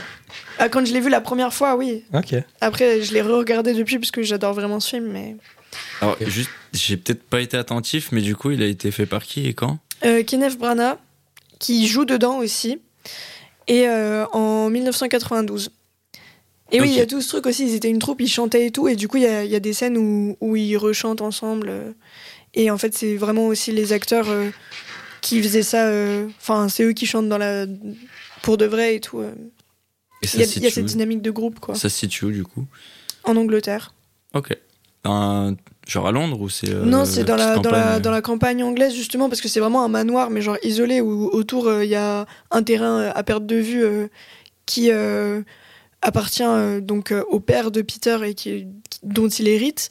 Mhm. Et euh, et il y a vraiment ce côté où ils sont isolés, où c'est en huis clos, donc tout le long ils restent là-dedans. Et en fait, lui, il a des domestiques, donc euh, euh, surtout une qui est, assez- on sent qu'elle est assez importante pour lui parce que elle l'a vu grandir, etc. Et donc qui lui fait la cuisine et tout, donc on les voit jamais faire des trucs genre aller faire les courses ou des trucs comme ça quoi. Pour ceux euh, qui se demandent, Kenneth Branagh aussi, c'est celui qui joue euh, Gilles de Roy euh, Lockhart dans Harry Potter 2. Oui. Ah, Et oui. Et d'ailleurs il y a, y plusieurs personnes, euh, des acteurs de Harry Potter en fait dedans, parce que Emma Ah bah oui. Thompson elle a joué Mm. professeur Trelawney, et il y a aussi l'actrice qui joue euh, Dolores Ombrage, Ah oui. euh, Waouh, dans un rôle non détestable du et coup. ouais qui là joue un ça personnage euh, tout à fait Ouais, euh, gentil, euh, pas du tout antipathique. Waouh, Donc c'est vrai que ça, ça fait doit un- être très spécial du coup à regarder. Quand on l'a pas vu cool. dans d'autres choses, ouais, ça fait un petit peu bizarre. J'ai deux Tu- questions, moi. Vas-y, vas-y. Euh, le film est trouvable sur quelle plateforme S'il est sur une plateforme? Euh, ouais, il est sur euh, MyCanal. Ok. Et euh, deuxième question, la fameuse note d'accessibilité du film? Putain, mais on me vole toutes mes répliques, c'est pas possible, hein, c'est un enfer. Bien que je serve à quelque chose. Euh, L'accessibilité du film, je dirais euh, 8 sur 10. Ah oui, c'est quand même vachement accessible du ouais, coup. ça se regarde très bien, je trouve. Est-ce que c'est drôle, enfin vraiment Est-ce qu'il y a des bonnes vannes euh, bien british ou pas Bah, ouais, non, c'est pas hilarant, mais il y a le côté grinçant british dans les dialogues surtout. Tu sens que c'est des, des acteurs qui ont l'habitude de jouer ensemble, parce Mm. que du coup, ils étaient dans la même troupe de théâtre et tout. Et, euh, et j'imagine que, en fait, je sais pas, mais que les dialogues, ils sont beaucoup travaillés en, en troupe, justement. Donc, dans les ping-pong, euh, ça fonctionne très bien. Et ouais, il y a ce côté grinçant british euh, dans, dans les trucs, les vannes qui s'envoient, euh, qui, qui fonctionnent vraiment pas mal. Ok. Je pense pas avoir euh, spécialement plus de questions. Moi non plus. Moi non plus. Du coup, c'est qui? C'est Louis qui prend la suite? Ouais. ça. Allez. Et moi, je vais te présenter un film qui se passe à New York. Donc Ok. avec moi, tu voyages pas mal. Du coup, c'est Maman, j'ai raté l'avion. Pas du Mais tout. le 2, du coup. Eh, pas du tout. non, et je pense que je vais présenter le film le plus vieux qu'on ait présenté dans cette saison 2. Ok. Parce que mon film, c'est Miracle sur la 34e avenue. De George Seaton, et il date de 1947. Ouais, c'est possible que ce soit le plus. Ouais, de je suis en semble train de que c'est réfléchir, il me semble, ouais. toute façon, ça a joué avec Via, et Via, je crois que c'était euh, C'était dans les après, années il y a de 60, souvenirs. donc euh, ouais. Donc voilà, 1947. C'est un film en noir et blanc. Et c'est un film en noir et blanc. Et euh, dans un format euh, 4 tiers d'ailleurs. Oh. Donc, c'est- voilà. Ok, oui, d'accord. Euh, donc l'histoire, c'est euh, l'histoire d'un vieux monsieur qui s'appelle Chris Kringle. Et ce monsieur tombe sur la préparation du défilé de Thanksgiving d'un grand magasin, du grand magasin Macy's à New York. Et il tombe sur un Père Noël, euh, celui qui fait le Père Noël, qui est complètement euh, bourré et tout, euh, qui boit et tout. Et il dit que c'est scandaleux et tout. Et il va le remplacer. Celle qui prépare le défilé va le remplacer par ce monsieur Kringle. Et il va avoir du succès incroyable devant une foule et tout. Et il va être engagé par le magasin Macy's pour être le Père Noël du magasin. Sauf que ce monsieur Kringle est persuadé d'être le vrai Père Noël. Et en parallèle de ça, on suit donc euh, la dame qui l'a engagé et sa petite fille qui euh, donc cette dame refuse à sa, fille de lui raconter des contes, de lui dire euh, que le Père Noël existe ou pas. Et donc du coup, sa petite fille en fait elle est très cartésienne, tu vois, elle est très terre à terre, la femme aussi. Et ce Monsieur Kringle du coup va un petit peu les faire douter dans cette histoire et va faire en fait douter euh, tout le monde. Est-ce que c'est vraiment le Père Noël ou pas? Et il y a euh, alors il y a un moment où pour prouver qu'il doit est le Père Noël, il va avoir un procès pour savoir si oui ou non c'est le Père Noël. Ok. Voilà. Alors, j'allais poser une question débile, j'allais dire quelle couleur il est. c'est du noir et blanc. C'est du noir et blanc. Mais du coup, ça appartient à quel courant euh, cinématographique? Oh, yeah, euh, C'est du un- vieil Hollywood, du coup Ouais, c'est un, vieux film euh, Hollywood. C'est un film euh, classique de Noël américain qui passe vraiment chaque année aux États-Unis, qui est parodié énormément dans des, euh, dans des séries et tout, comme Les Simpsons et tout. Il y a eu des remakes aussi. Il y, a eu un- il y a eu plusieurs remakes, dont le plus connu est sorti en 1994 avec euh, celui qui fait Chris Kringle, Richard Attenborough. Euh, pour ceux qui ne savent pas, c'est John Hammond dans Jurassic Park, le vieux, celui qui fait le parc. Voilà. Et euh, donc du coup, c'est vraiment euh, le, le film un peu originel euh, de Noël. euh, J'ai l'impression, il est considéré vraiment comme la, la reine alien des, des films de Noël, si tu veux. Après, si c'est le premier, du coup, c'est forcément l'originel. Mais Et je sais pas si c'est le premier en exactement d'avant, en fait. Il y en a peut-être eu avant et je pense qu'il y en a eu d'autres avant, des films sur le Père Noël et tout. Mais il est tellement culte qu'il a, j'ai l'impression, qu'il a effacé tout en fait. Il a effacé tous les films de Noël. Et d'ailleurs, c'est même peut-être pas le premier parce qu'il me semble que euh, La vie est belle de Capra date de 46, donc un an avant. Donc, Peut-être. Que- donc voilà. Mais il est tellement cultissime aux États-Unis qu'il est considéré vraiment comme euh, le premier un petit peu et le premier qui présente un petit peu ce- ces histoires de Père Noël, de, de grands magasins, de, et d'amour aussi, forcément, et de, de, de, de cette femme très cartésienne qui au final va avoir peut-être un peu plus la foi dans le, dans le Père Noël et tout. C'est des acteurs connus euh? J'allais y venir. Ah. Donc, euh, c'est avec euh, Maureen O'Hara, John Payne, Edmund Gwen et Natalie Wood. Ah, Qui- jure Oui, la petite fille, c'est Nathalie Wood qui fait euh, la petite fille. Donc Nathalie Wood, c'est une immense actrice hollywoodienne euh, qui a eu un destin très tragique, mais qui est connue notamment pour euh, La Fureur de vivre, Ouais, Par entre exemple. autres, ouais. entre autres euh, West Side Story aussi. Euh, oui, évidemment. Donc, euh, donc voilà. Ok. Euh, le film a obtenu euh, trois Oscars Ah oui, quand même. quand même, dont euh, le meilleur acteur dans, ce- dans un second rôle pour Edmund Gwen, qui joue euh, Chris Kringle, donc ce, ce vieux bonhomme euh, qui, fait, qui croit être le Père Noël. Et c'est un second rôle? Et c'est, il est considéré comme second rôle alors qu'il est là tout le temps. Ok. Ok. Mais c'est étonnant qu'un film de 47 Ouais. ressorte tous les ans euh, à la télé encore en 2022 quand même. C'est impressionnant, mais Enfin, je trouve, aux euh, États-Unis, c'est un film cultissime. Ouais, mais c'est bah ça le prouve bien parce que c'est quand même euh, enfin je sais pas en France, je suis pas sûr qu'il y a des films des années 40 qui ressortent tous les ans au cinéma quoi. Peut-être je me trompe hein. Non Peut-être pas des années 40, mais il y a des trucs euh, quand ça devient des traditions. euh, Ouais, mais en noir et blanc, il n'y en a pas tant que ça. Franchement, euh, je suis en train Je de sais pas, il y a réfléchir. des mais- trucs en noir et blanc, genre la traversée de Paris. La- en noir Ouais, blanc, je pensais à Paris Brutile aussi, qui passe régulièrement euh, à la télé. ça. Ah Ouais. ouais, j'ai jamais entendu parler donc Bah c'est que c'est ouais, pas si cool La ça. traversée de Paris, t'as jamais entendu Non. parler Non. Ok.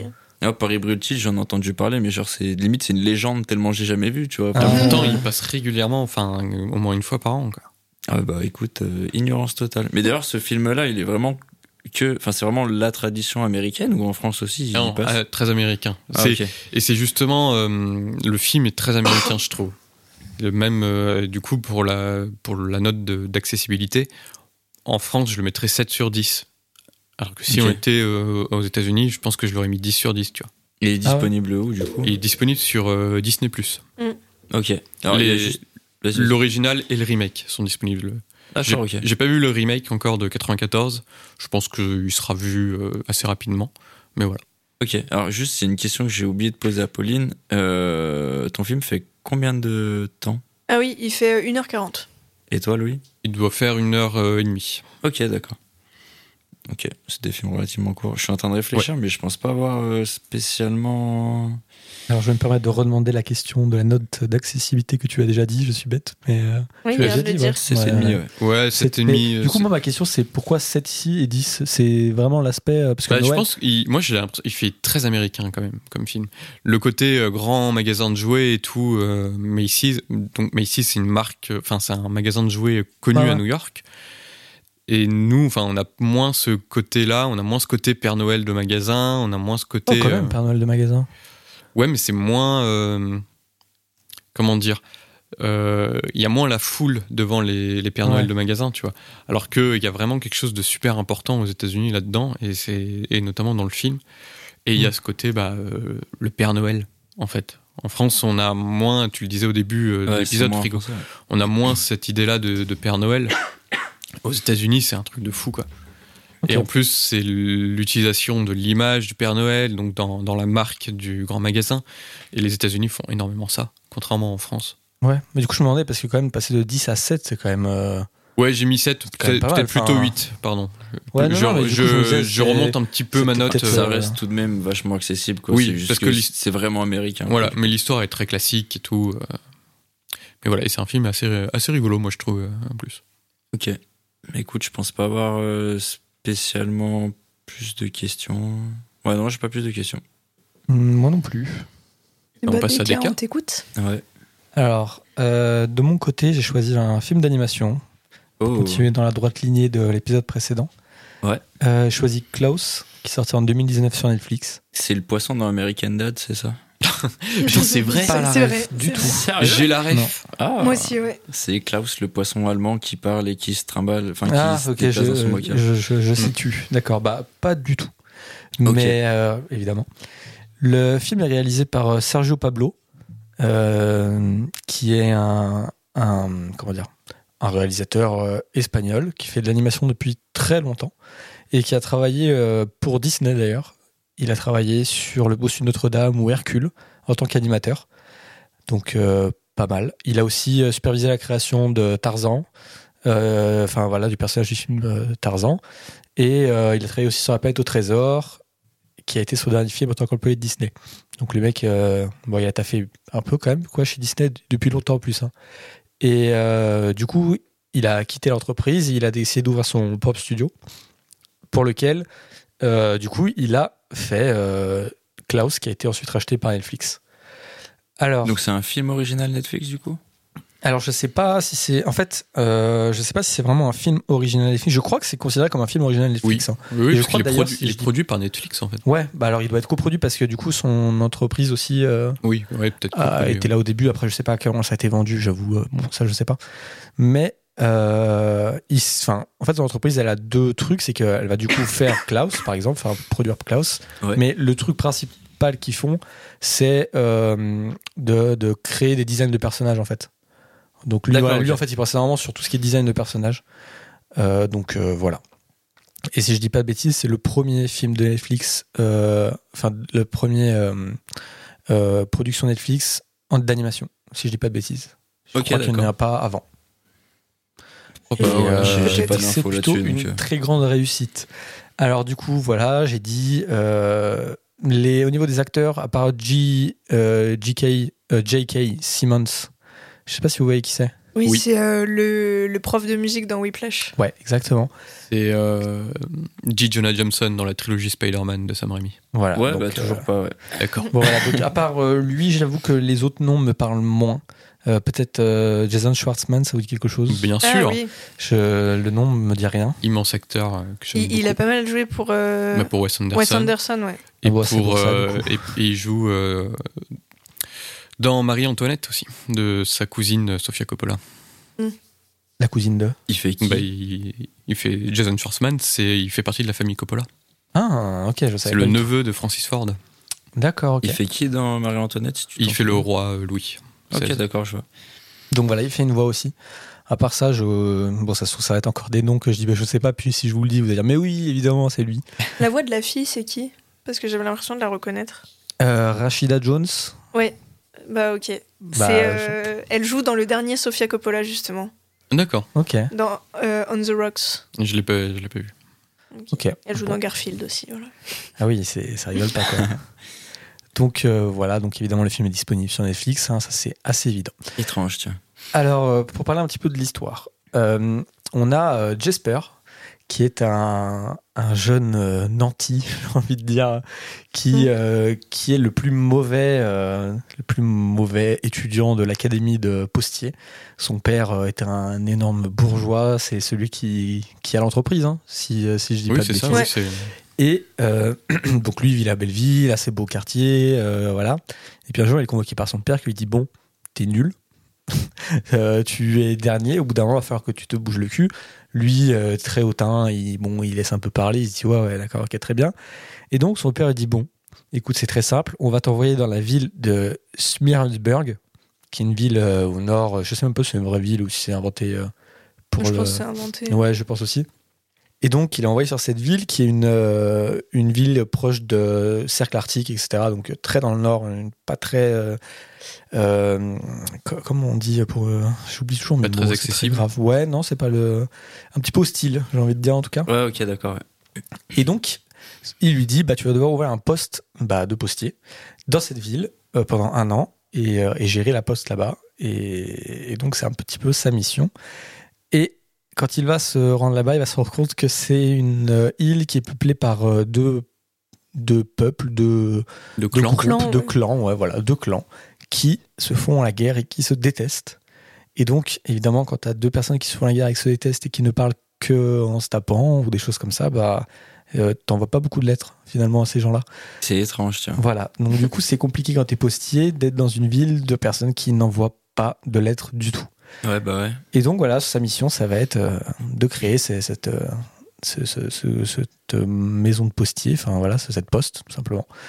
Et euh, voilà, j'en dis pas plus pour l'instant, parce que ça me semble être euh, Alors, c'est un film de quand, du coup? 2019. 2019 Oh, ok, c'est tout récent. Ah oui, oui, c'est récent, ouais. Je vois qu'en tout cas, t'es sur une bonne lancée de postier. Peut-être une. Pourquoi Parce que dans. Loving Vince, euh, dans Loving ça Mais part- oui, Vincent, Ah oui, oui, Ouais. j'avais pas le Ça lien. suite. Une reconversion, peut-être bientôt. Et oui, je, ouais, c'est ça. Je peux peut-être envoyer mes CV à la poste. Du coup, je devine que c'est un film euh, accessible plus plus. Ouais, c'est 10. Ouais. Enfin, Facile. je sais pas vous qui avez vu. euh, Oui. Oui, oui, Voilà. clairement. Il fait combien de temps? Il fait 1h30 à peu près, une heure, peut-être 1h30, 1h40. Oui. Ok. Voilà, mais c'est ces formats-là quoi, de film d'animation d'une heure trente quoi. Alors du coup, c'est quoi? C'est un film euh, espagnol du coup ou c'est une euh, Euh, je crois que c'est considéré du coup comme un film espagnol, mais après c'est c'est en C'est américain, c'est non? en anglais. Bah en fait, euh, je crois pas. Ah. Je- en fait, c'est pas clair euh, quand j'ai regardé. euh, ça, ça disait espagnol ou parce que comme lui est espagnol et que sa boîte de prod doit être du coup espagnol. C'est peut-être une C'est une coprode, ouais. Bah c'est une coprod, mais euh, du coup ouais, on est sur Netflix américain et lui espagnol. Mais, du coup, si, tu- si mets. VO, c'est quoi? C'est Ah c'est non, l'anglais. c'est en anglais par l'anglais, contre. C'est en anglais, ok. Ouais, ouais, le film est vraiment en anglais. Bah ouais, ouais. ouais. Donc euh, Et ça aurait pu être euh, intéressant. Je crois que j'ai jamais regardé de film en espagnol, donc ça aurait été marrant, tu vois. bah écoute, euh, ça sera pas pour aujourd'hui. Quel dommage. Ouais. Euh, c'est un univers complètement fictif du coup où il y a des, des Il me semble que c'est un repère, univers euh, complètement fictif. Hein. C'est un univers complètement fictif avec des inspirations de peuples scandinaves, notamment les Lapons. Donc, euh, Ouais, il, s- il Ok, s'inspire ouais. de pas mal de trucs, mais toute l'histoire et tout, euh, je crois pas qu'il y ait de. Enfin, c'est une création originale, quoi. Oui, oui, oui. oui, oui, oui. Donc, oui. euh, De toute ouais, façon, c'est ouais, du fantastique. Donc, euh, c'est ça. Ok. Bah, écoute, je pense pas avoir euh, spécialement plus de questions. Je sais pas si vous vous en avez. Non. Moi, j'ai vu le film. donc, Moi, euh, j'ai vu le film, mais pour ceux qui n'ont pas vu le film et qui sont et qui lisent des comics, euh, rien à voir avec le comics Klaus de Grant Morrison. Donc voilà. De- je lis pas de comics, donc c'est nickel. Mais du coup, oui, bah, vous avez peut-être pas de questions, mais si vous avez des trucs à rajouter sur ce que j'ai dit, n'hésitez pas. euh. Non, bah, je pense non, que non, je non. vois pourquoi tu t'arrêtes Moi, là. je vois aussi euh, pourquoi tu t'arrêtes. Au niveau du plot, donc on, peut- on s'arrêter voilà. là. Ok. Euh... va falloir que je définisse un gagnant là-dessus. Ah bah, Parce que je suis tenté par euh, beaucoup de films là. Pas du tout? Aucun. Ah. Euh, Ça va être dur, hein, ça. ouais, ça va être dur, je pense. Hmm, hmm. je pense que ton film m'attire plus, parce Ouais. que c'est de l'animation. Ok. Je pense après il y a celui de Pauline, et après il y a celui de Louis, parce que bon, le Père Noël, j'y crois plus, donc euh, va pas arriver à m'asseoir, à m'avoir comme ça. Oui, c'est vrai. Voilà. Euh, du coup, J'ai le film encore. t'as parlé d'animation. Euh, Klaus, c'est de l'animation Ah mélange d'animation 2D et 3D. Euh, Donc euh, voilà, mais les- très jolie animation, moi je trouve. hein. CGI Oui. du coup ou- Enfin, genre, euh, je sais pas comment dire. Genre euh, 3D style euh, le nouveau foot de rue ou? Euh, ouais, du style euh, ouais, animation 3D comme, euh, comme on parlait. Ouais, En fait, dans mes, dans souvenirs, les décors sont en 3D, mais les personnages sont plus ou moins dessinés en 2D, puis comme s'ils étaient euh, refaits par ordinateur en mi 3D, mi 2D. C'est assez bizarre. Ok. comme- Ouais, Enfin. L'animation est super belle, Ouais. et elle est, moi je l'avais jamais vue euh, nulle part, quoi. Mais je trouve que ça se rapproche. euh, Enfin, si tu dois rapprocher un style, ça se rapproche plus du 2D que du 3D Oui. récent. Là. Oui, oui, quand même, oui, oui. Ouais, tu sens quand même la 3D, je trouve. hein. Oui, oui, oui. oui, oui. Bah écoute, euh, je pense qu'on peut passer au prochain round du coup. Et bah alors le deuxième round. Et bah donc le deuxième round, on va parler de comment est traité Noël dans nos films. On va recommencer par euh, Pauline. On a décidé de maintenant toujours garder le même ordre, c'est plus simple à l'écoute euh, pour bien Mm. différencier et savoir plutôt que tout mélanger à chaque fois. Donc Pauline, tu peux nous dire comment est traité Noël dans ton film? Ouais, bah alors moi j'ai pris un, un petit risque, on va dire, parce que hum, mon film n'est pas exactement situé à Noël. Euh, il se déroule pendant trois jours, qui sont euh, les trois jours euh, avant le Nouvel An. Donc c'est période de fête, mais Noël est déjà passé. Sauf que ça nous est tous arrivé de ne pas pouvoir faire Noël avec nos proches ou de faire Noël en plusieurs fois, voilà.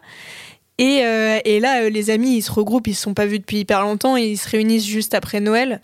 Euh, donc forcément, il y a un mood de Noël. D'ailleurs, le manoir, il est décoré avec plein de décorations de Noël. Il y a un sapin. Il y a quand ils arrivent sur l'espèce d'immense euh, porche euh, d'entrée, il y a un, un gros truc welcome avec un Père Noël. Voilà, il y a des guirlandes de partout. Et il y a un des personnages qui a prévu des cadeaux pour tout le monde et qui fait des cadeaux à tout le monde. Et justement, ils lui disent Mais Noël, c'était il y a dix jours. Et elle, elle dit Ah, euh, Vous vous foutez de ma gueule, on se voit jamais et tout. Évidemment, je vous ai fait des cadeaux de Noël. Enfin, du coup, il y a vraiment quand même cette ambiance Noël euh, conviviale où ils font des grands repas euh, tous ensemble. des, voilà, ils s'échangent des cadeaux. et, même si après la fête qu'ils font ensemble, c'est le Nouvel An. je trouvais que ça correspondait quand même bien à la période et comme il se passe sur plusieurs jours, voilà, il y a, il peut se passer euh, plusieurs choses qui, ramènent à, Noël euh, et à cette période de fête aussi où euh, ça nous est tous arrivé aussi d'avoir un dîner peut-être plus de famille qu'entre amis où il y a plein de trucs qui ressortent, les dîners un peu interminables où, où au final tu, tu commences de manière très conviviale et ça finit avec plein de ressentiments et tout. Bah là, je trouve qu'il y a un peu cette ambiance aussi où ils se retrouvent. euh, Il y a un grand dîner au début, ils sont tous contents d'être ensemble, et puis au final, il y en a un qui dit un truc qui plaît pas à un autre, et du coup, il commence à le tailler sur un truc euh, de il y a 20 ans. euh, et du coup, je trouvais que, que ça, ça collait assez bien quand même avec, euh, avec Noël. Du coup, il y a le, leur repas interminable de Noël dans, le- dans ton film. Euh, bah, il y a une scène de repas en particulier où, euh, où justement il y a plein d'échanges et tout, mais euh, pas forcément interminable parce que justement il y a des choses qui viennent un peu écourter le, le repas ou voilà faire partir des gens de table. Et c'est genre le repas de Noël avec le chapon, machin et tout ou... Euh, je crois, je sais plus si ce qu'ils mangent, mais euh, c'est genre, tu sens qu'il y a eu de la grosse préparation. Justement, c'est la domestique de Peter qui a préparé, et tu sens que c'est genre du repas de fête, quoi. Ok. Bah écoute, j'ai pas plus de questions, je pense. Il y a un sapin? Oui, il y a un sapin. D'ailleurs, au tout début, euh, quand Peter il dit euh, je vais inviter mes amis et tout, euh, il est en train de décorer son sapin. donc, donc voilà. Ok. Et pas de Père Noël du coup, ou de personne déguisée en Père Noël dans. Non, par contre, ça c'est évité. Ok. Bah c'est cool. J'ai ouais, j'ai pas d'autres questions. Je sais pas toi, Louis. Non, j'en ai pas. Moi, je trouve ça juste hors sujet, moi. Mais bon, c'est tout. C'est... On verra. hein. Bah, visiblement, c'est pas pendant le jour de Noël, mais ça a l'air de coller quand même à la période de fête, tu vois. Ouais, ça dépend comment on voit le film de Noël, mais moi je vois pas forcément ça un truc comme quelque chose qui aborde Noël en mode euh, c'est le jour de Noël, mais c'est une ambiance et comme j'ai dit, ça nous est tous arrivé de fêter Noël en décalé euh, euh, parce que euh, le 25 on est avec notre famille et puis après on voit euh, les oncles et les tantes, Oui, les oui, non, mais grands-parents. j'ai- j'ai j'ai juste envie d'être de Voilà. mauvaise foi, c'est tout. Il y a de la neige aussi ou pas Euh, non, je crois pas qu'il neige. Ok. C'est vrai que la neige, euh, grand truc de film de Noël. hein. Ouais, c'est vrai. Non, je non, me là, demande pourquoi. Bah oui. Là, ça se voit qu'il fait froid, ils sont habillés chaudement, mais euh, Tu dis ça, Mais ça pas fait de un moment neige. qu'il neige plus. hein. Oui, mais normal. Enfin, Ouais, ouais. on aurait été à New York l'année dernière, je te jure qu'on aurait vu de la neige. hein. Ah ouais. Ah ouais. Moi, ouais. ça manque un petit peu. Bon, c'est parce que je, je sais pas. J'aime bien de Ouais, temps en moi temps. aussi, j'aime bien. Ça permettait de pas aller à l'école. C'était cool. C'est vrai que euh, ça va grave t'empêcher d'aller à l'école. maintenant. non, bah plus maintenant. Louis, tu veux nous dire pourquoi, enfin comment ton film traite euh, Bah le Père ouais, Noël, bien si sûr. bon, ça va être rapide, je pense du coup. Ça va être assez rapide, mais euh, il se passe à New York en hiver, mais il n'y a pas de neige. Ah ouais. Oh. Enfin, ici, il y a un peu de neige sur les arbres, mais il neige pas euh, comme dans tous les films un peu clichés de Noël. Donc, euh, mon film, en fait, comme il traite euh, bah, le, le thème de Noël au travers de ce personnage de Chris Kringle qui se croit être le Père Noël, mais euh, et euh, tout- toute l'ambiance autour du film, donc de ce grand magasin de jouets, de ces enfants qui vont sur les genoux du Père Noël pour lui demander, pour lui dire ce qu'ils veulent pour euh, Noël et tout. Et donc forcément, bah, ce, vieux monsieur déguisé en Père Noël. Et moi, ce que j'aime beaucoup dans ce film, c'est aussi la façon dont il traite la croyance au Père Noël. Et plus euh, largement, le- l'importance de l'imagination chez les enfants, et donc l'importance pour que des enfants qui doivent croire au Père Noël, car en fait, ça va leur créer de l'imagination. Et c'est tout le film est tourné autour de ça, de est-ce que Chris Kringle est le Père Noël ou pas. Et pour euh, qu'on, durant la scène de procès, pour que pour qu'il gagne en fait le procès, il faut qu'il y ait la preuve de la croyance du Père Noël, une preuve irréfutable.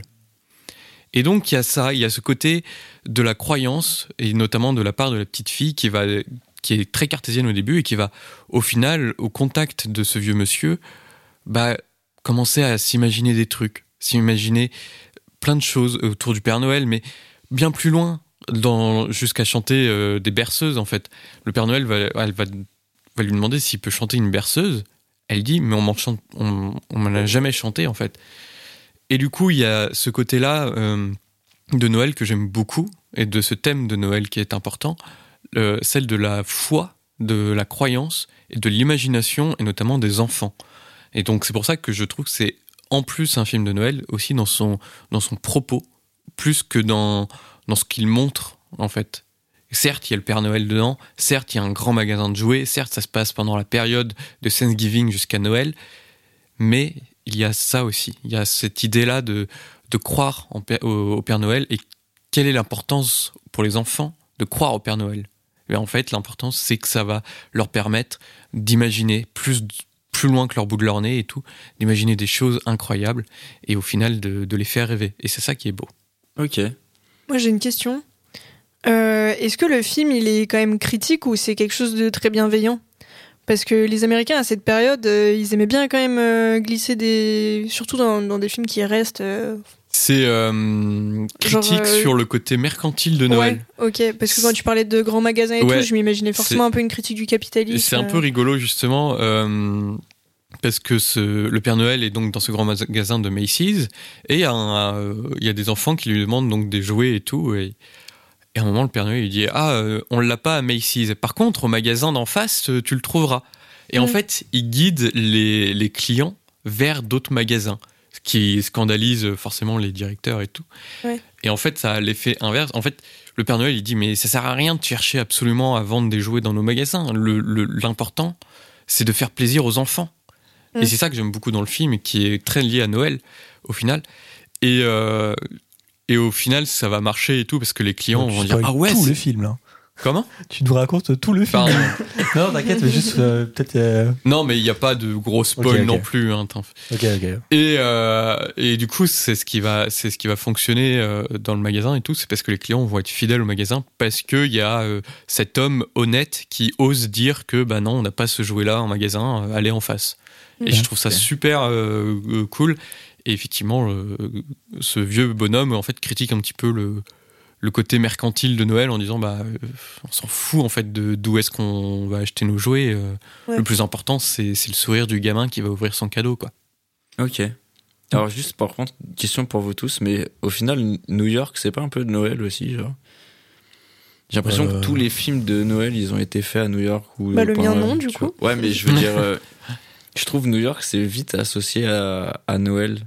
Bah, peut-être aussi parce que ce qu'on a dit, c'est que Noël c'était très américain, que c'est une fête qui est hyper euh, prise au sérieux. Mm. Euh, Là-bas, euh, ils font vraiment les trucs en grand. Et New York, c'est aussi l'image de du truc, du gigantisme, du truc en grand. Et du coup, l'un associé à l'autre. C'est ça, et, et New York, bah, c'est là aussi où il y a énormément de grands magasins de jouets très connus. Il y a tous les ans leur immense sapin sur Rockefeller Center, Ouais. avec leur patinoire. En fait, tout est... et toutes les images de Noël à New York font le tour du monde. Donc du coup, au final, effectivement, ça, ça reste ancré dans la tête. Et effectivement, il y a beaucoup de films qui se passent euh, à la période de Noël et à New York. Donc du coup, ça lie forcément un petit peu les deux. quoi. Ouais, c'est vrai. Alors j'ai réussi à retenir euh, cette question que j'ai maintenant depuis peut-être 5 minutes, même plus. À un moment, tu cites le mot foi. Et donc du coup, c'est vrai que bah, Noël, mine de rien, ça reste à la base une fête religieuse. Ouais, Et donc, je me demandais, est-ce que dans. C'est une question à vous deux aussi, pas que à Louis, mais est-ce que c'est l'aspect religieux, c'est quelque chose qu'on retrouve dans vos films ou euh, pas du tout? Moi, pas du tout. C'est vraiment la foi en Père Noël, la foi dans l'imagination. Effectivement, je l'ai pas utilisé. J'ai utilisé ce mot. euh, Non, non, je sais pas du tout bon comment tu l'avais utilisé, mais euh, du coup, ça m'a, ça m'a fait mais revenir ouais, ça oui, comme question. oui, mais voilà, c'est effectivement il y a. En fait, le mon film est aussi sur euh, sur cette idée de croyance euh, que Noël bah, n'est plus aussi une fête chrétienne et qu'il y a, euh, bah, il y a la croyance, il y a une autre croyance qui a Oui, pris le pas à Noël en fait, tout simplement. Ouais, non, moi, euh, pas vraiment non plus. Euh, tu sens que enfin, les personnages euh, abordent pas du tout la question. Euh, le seul truc qui peut fa- faire peut-être écho, c'est euh, le personnage de la servante, du coup, où tu sens qu'elle a une éducation où elle est très. euh, euh, comment dire conservatrice on va dire. Et du coup eux, ils sont un peu plus jeunes ils font les foufous et euh, parfois ça la choque un peu. Tu sens qu'il y a un peu un Ouais. décalage générationnel. Euh, mais il n'y a pas du tout la question religieuse qui est euh, abordée directement en tout cas. Ok, parce que du coup, je... petite, on va reparler de Snoopy deux secondes, mais dans Charlie Brown Christmas, il y a le personnage, je crois que c'est celui de Linus, qui lui est, enfin, chaque personnage a ses caractéristiques, et lui, il est très chrétien. Il y a un moment vraiment où il se met sur scène et il, il lit un morceau de la Bible. Je sais Oui. pas si tu. oui, oui c'est vrai je me Et souviens donc vraiment, euh, là, t'as vraiment tout l'aspect religieux de Noël, quoi. Du coup, je me Mm. suis dit, on sait jamais. Euh, dans le mien, pas du tout non plus. Pas de, pas d'aspect religieux. Ok. Il y a des pulls moches aussi dans vos films ou pas? Non. Euh, moi, ils sont habillés comme des British, donc selon ta sensibilité à, à l'élégance britannique, tu peux trouver ça soit très moche, soit très En joli. sachant mais- que les pulls moches de Noël, c'est les Britanniques qui l'ont inventé. Donc, euh, Ah ouais? Ouais, Ah je ouais crois. ouais. Ok. Non, ils ont pas spécialement des pulls moches. Il y a un des personnages qui est habillé bizarrement un peu, genre un peu genre euh, prof de SVT, tu vois. mais, euh, mais non, sinon ça va. Ok. Moi, je pense pas avoir spécialement plus de questions pour le film de Louis. Moi non plus. Bah écoute, euh, Je prends la enchaîne. suite. Ouais. Alors du coup, euh, donc je parlais de Klaus euh, qui va ouvrir son, son avant-poste euh, de postier. Ouais. à Ah, c'est pas Klaus du coup. Euh, oui, pardon. Enfin, dans le film de Mm. Klaus, je vais dire, Oui. je parlais du film de Klaus. Donc oui, j'espère qu'il ouvre euh, à Smirensburg, euh, tout ça. Et en fait, euh, bah, ce qui est euh, intéressant, c'est que j'espère qu'il va rencontrer deux personnes. Donc déjà, dans un premier temps, une euh, professeure d'école. Mais euh, je pense, moi, en parler, c'est très intéressant dans le film. Mais là, je n'ai pas grand-chose à en dire euh, tout de suite. Mais surtout, un charpentier qui s'appelle Klaus et qui euh, est un, un homme un peu bourru avec une grosse barbe. En fait, c'est c'est l'image qu'on a du Père Noël, quoi. Sauf que c'est pas le Père Noël, c'est Klaus. Et, euh, et lui, euh, bah voilà, il vit très reculé dans sa petite cabane et comme il est charpentier, il s'amuse à faire des. Enfin, il y a des raisons, hein, mais je vais pas tout dire parce que c'est intéressant, je trouve, de, de le savoir. Mais donc, il, il fait des jouets. Il a, il a, voilà, il, il crée des jouets. Et euh, il décide que euh, quand il a une lettre qui lui parvient, il va aller euh, offrir des jouets à, cet enfant. Et en fait, tout le film se focalise sur, en fait, la, du coup, comme tu disais, Louis, la croyance de Noël. Et en fait, on a beaucoup de, traditions de Noël. En fait, les cadeaux, les rennes, le traîneau. En fait, euh, Les cookies et le lait euh, ouais, qui tout- sont laissés pour le Père Noël. exactement tout. Le, le charbon pour les méchants enfants. Ouais, le fait de passer par la cheminée, le fait que le Père Noël dise ho ho ho, tout ça, c'est des traditions qui sont de Noël, mais en fait, quand on se pose deux secondes, on dit d'où ça vient, je suis pas sûr qu'il y ait grand monde qui sache quelle est la source vraiment de cette tradition, quoi. Et en fait, le film Klaus va se dire, bah, on va reprendre toutes les traditions et on va leur donner une origin story, en fait. Ok. Et euh, donc ce Klaus, qui est juste un, homme comme ça, bah, on va comprendre que c'est Santa Claus et qu'il va avoir un lien avec ça. Et, euh, et en fait, tout finalement amène petit à petit à la création de toutes les traditions de Noël et de Noël, en partant de choses qui sont euh, très logiques et très, comment dire, induites par l'histoire, quoi. Et vraiment, tous les aspects, vraiment le ho ho ho, on va comprendre, ah ok, ça vient de là, mais c'est ré, ré, imaginé par euh, Sergio Pablo, c'est pas quelque chose euh, qui existe quoi. Il a vraiment décidé de reprendre chaque aspect de Noël et se dire bon bah voilà, moi je vais créer mon origin story de Noël. Et je trouve ça super intéressant quoi de, se dire euh, bah voilà, on a des aspects et on va essayer juste de réfléchir à comment ça aurait pu exister ce truc, comment pourquoi on en est là aujourd'hui. Et ça c'est un aspect que j'aime vraiment beaucoup dans le film et j'ai trouvé très intéressant de comment il questionnait bah, les traditions et d'où elles viennent quoi. Ouais. Et du coup, il a fait l'origine story des pulls moches aussi ou pas? Euh, Non, les je crois pulls pas. moches, je crois que c'est un des seuls trucs euh, qu'il n'y a pas, mais parce Non. que je pense que du coup, c'est pas. euh, c'est encore. C'est ouais, c'est plutôt le côté mercantile un peu de Noël. Les Ouais, pulls moches. ouais. Et c'est pas vraiment le truc, comme tous les autres trucs que je t'ai dit, les rennes qui volent, Oui, oui, oui. le traîneau, la hotte, euh, tout ça, c'est vraiment très Noël. Même les lutins, il a réussi à créer une origin Ouais. story à ça. Ouais. Et je trouve que tout est ultra intelligemment fait. Ouais, ce que j'ai beaucoup aimé moi dans le film, c'est que hum, du coup, il ramène euh, des traditions euh, fantastiques et tout à quelque chose de très pragmatique. Ouais, ouais. Euh, en mode pour justement, oui, il y a, Ouais, y évidemment, il y a des éléments fantastiques. non, mais juste. bon sang, voilà, mais à la fin, on a quand même une petite touche de magie. Oui. Oui. Qui, Mais, du coup, euh, euh, parfait, quoi, la petite cerise sur le Mais ce que, ce que j'ai trouvé cool, c'est que justement pour tous les gens euh, qui sont un peu en mode de toute façon on croit pas au Père Noël parce que c'est des histoires inventées pour faire rêver les enfants, bah là en gros il t'invente une histoire où il peut tout expliquer euh, de A à Z pourquoi euh, tel truc est comme ça et euh, parce que du coup enfin ce que t'as pas dit directement mais qui est évidemment induit par ton explication c'est que au début du film Noël n'existe pas. Et Il y a Christmas, parce qu'ils le disent du coup. Ils disent que c'est la période ouais mais Non, ils disent euh, il y a tel jour c'est Christmas. Donc en fait c'est bon c'est peut-être l'aspect religieux du coup ils Ouais. ont juste repris ça, mais en enlevant tout le reste quoi. Et oui donc, la ouais, fête ont, en fait, la créé fête de Noël n'existe pas. Ouais c'est ça. Et, euh, et du coup, c'est hyper intéressant de voir, bon, bah, dans un monde où on n'a pas cette légende fantastique, qu'est-ce qui aurait pu amener à ce que quand même on se fasse des cadeaux euh, Ouais. pour les enfants et tout. Et, euh, et c'est ça que j'ai trouvé très cool ouais, dans le Ouais, film. et vraiment cet aspect, euh, enfin, il y a rien. T'as l'impression qu'il sort vraiment de ah, il fallait faire euh, trouver un truc pour cet aspect-là. Bon, on va mettre ça. Tout est, je trouve, ultra impensé. Ça découle super bien. Et c'est, il va pas en faire des tonnes. Tu vois, par exemple, le ho ho ho, c'est un truc, euh, c'est, on- voilà, ça arrive un petit moment, c'est une petite, une petite blague, etc. Et t'en reparles plus. Et puis voilà, on a compris, tu vois. Et c'est pas en train de refaire les tonnes sur les traditions et tout. Et j'ai trouvé ça vraiment cool. Ok. C'est- ouais. cette euh, façon de voilà d'en parler. Mais le, le, le film, je trouve, a, a beaucoup de thèmes qu'il aborde de manière assez intelligente. Alors que bon, on pourrait penser que c'est juste un petit film d'animation sur Noël, mais je trouve que c'est quand même euh, les, les, toutes les positions qu'il prend, euh, c'est super intéressant, je trouve. Du coup, il y a aussi l'origine story de pourquoi il y a un chapon sur les tables et euh, Non, pourquoi il y a non. des débats Non. politiques Non, qui divisent c'est- tout le monde. ça y a pas. ah putain. Et c'est ça qui est intéressant dans ton film, euh, Deka, en vrai, c'est vraiment euh, trouver l'origine story de, des traditions fantastiques. C'est celles que les enfants lisent, en fait. Faites vraiment celui du conte de Noël, tout simplement. Et Ouais, c'est c'est ça- ça. et c'est vraiment très très beau et très mignon. Ok. Écoute, je pense pas avoir spécialement plus de questions. Hum, Moi, je crois. Ça me semble dit. quand même assez concis. Ok. On en est où? Euh, Descartes toujours en tête de sûr. Euh, après il y a Louis et après il y a toi Pauline. Ok. Parce que ça me semble quand même un petit peu éloigné de Noël tout de même. Ok. Ah ouais. Ouais, Ouais. quand même un Ouais, peu. j'avais pas l'impression, mais tu verras en regardant le Ouais. film. hein. Pour l'instant, depuis le début, on n'a eu qu'un film que tu as jugé hors sujet. C'est vrai, c'est Ouais. vrai, vrai. euh, C'était euh, l'échelle de Après, Jacob. euh, c'était euh, le, le thème était compliqué aussi. Enfin, Ouais.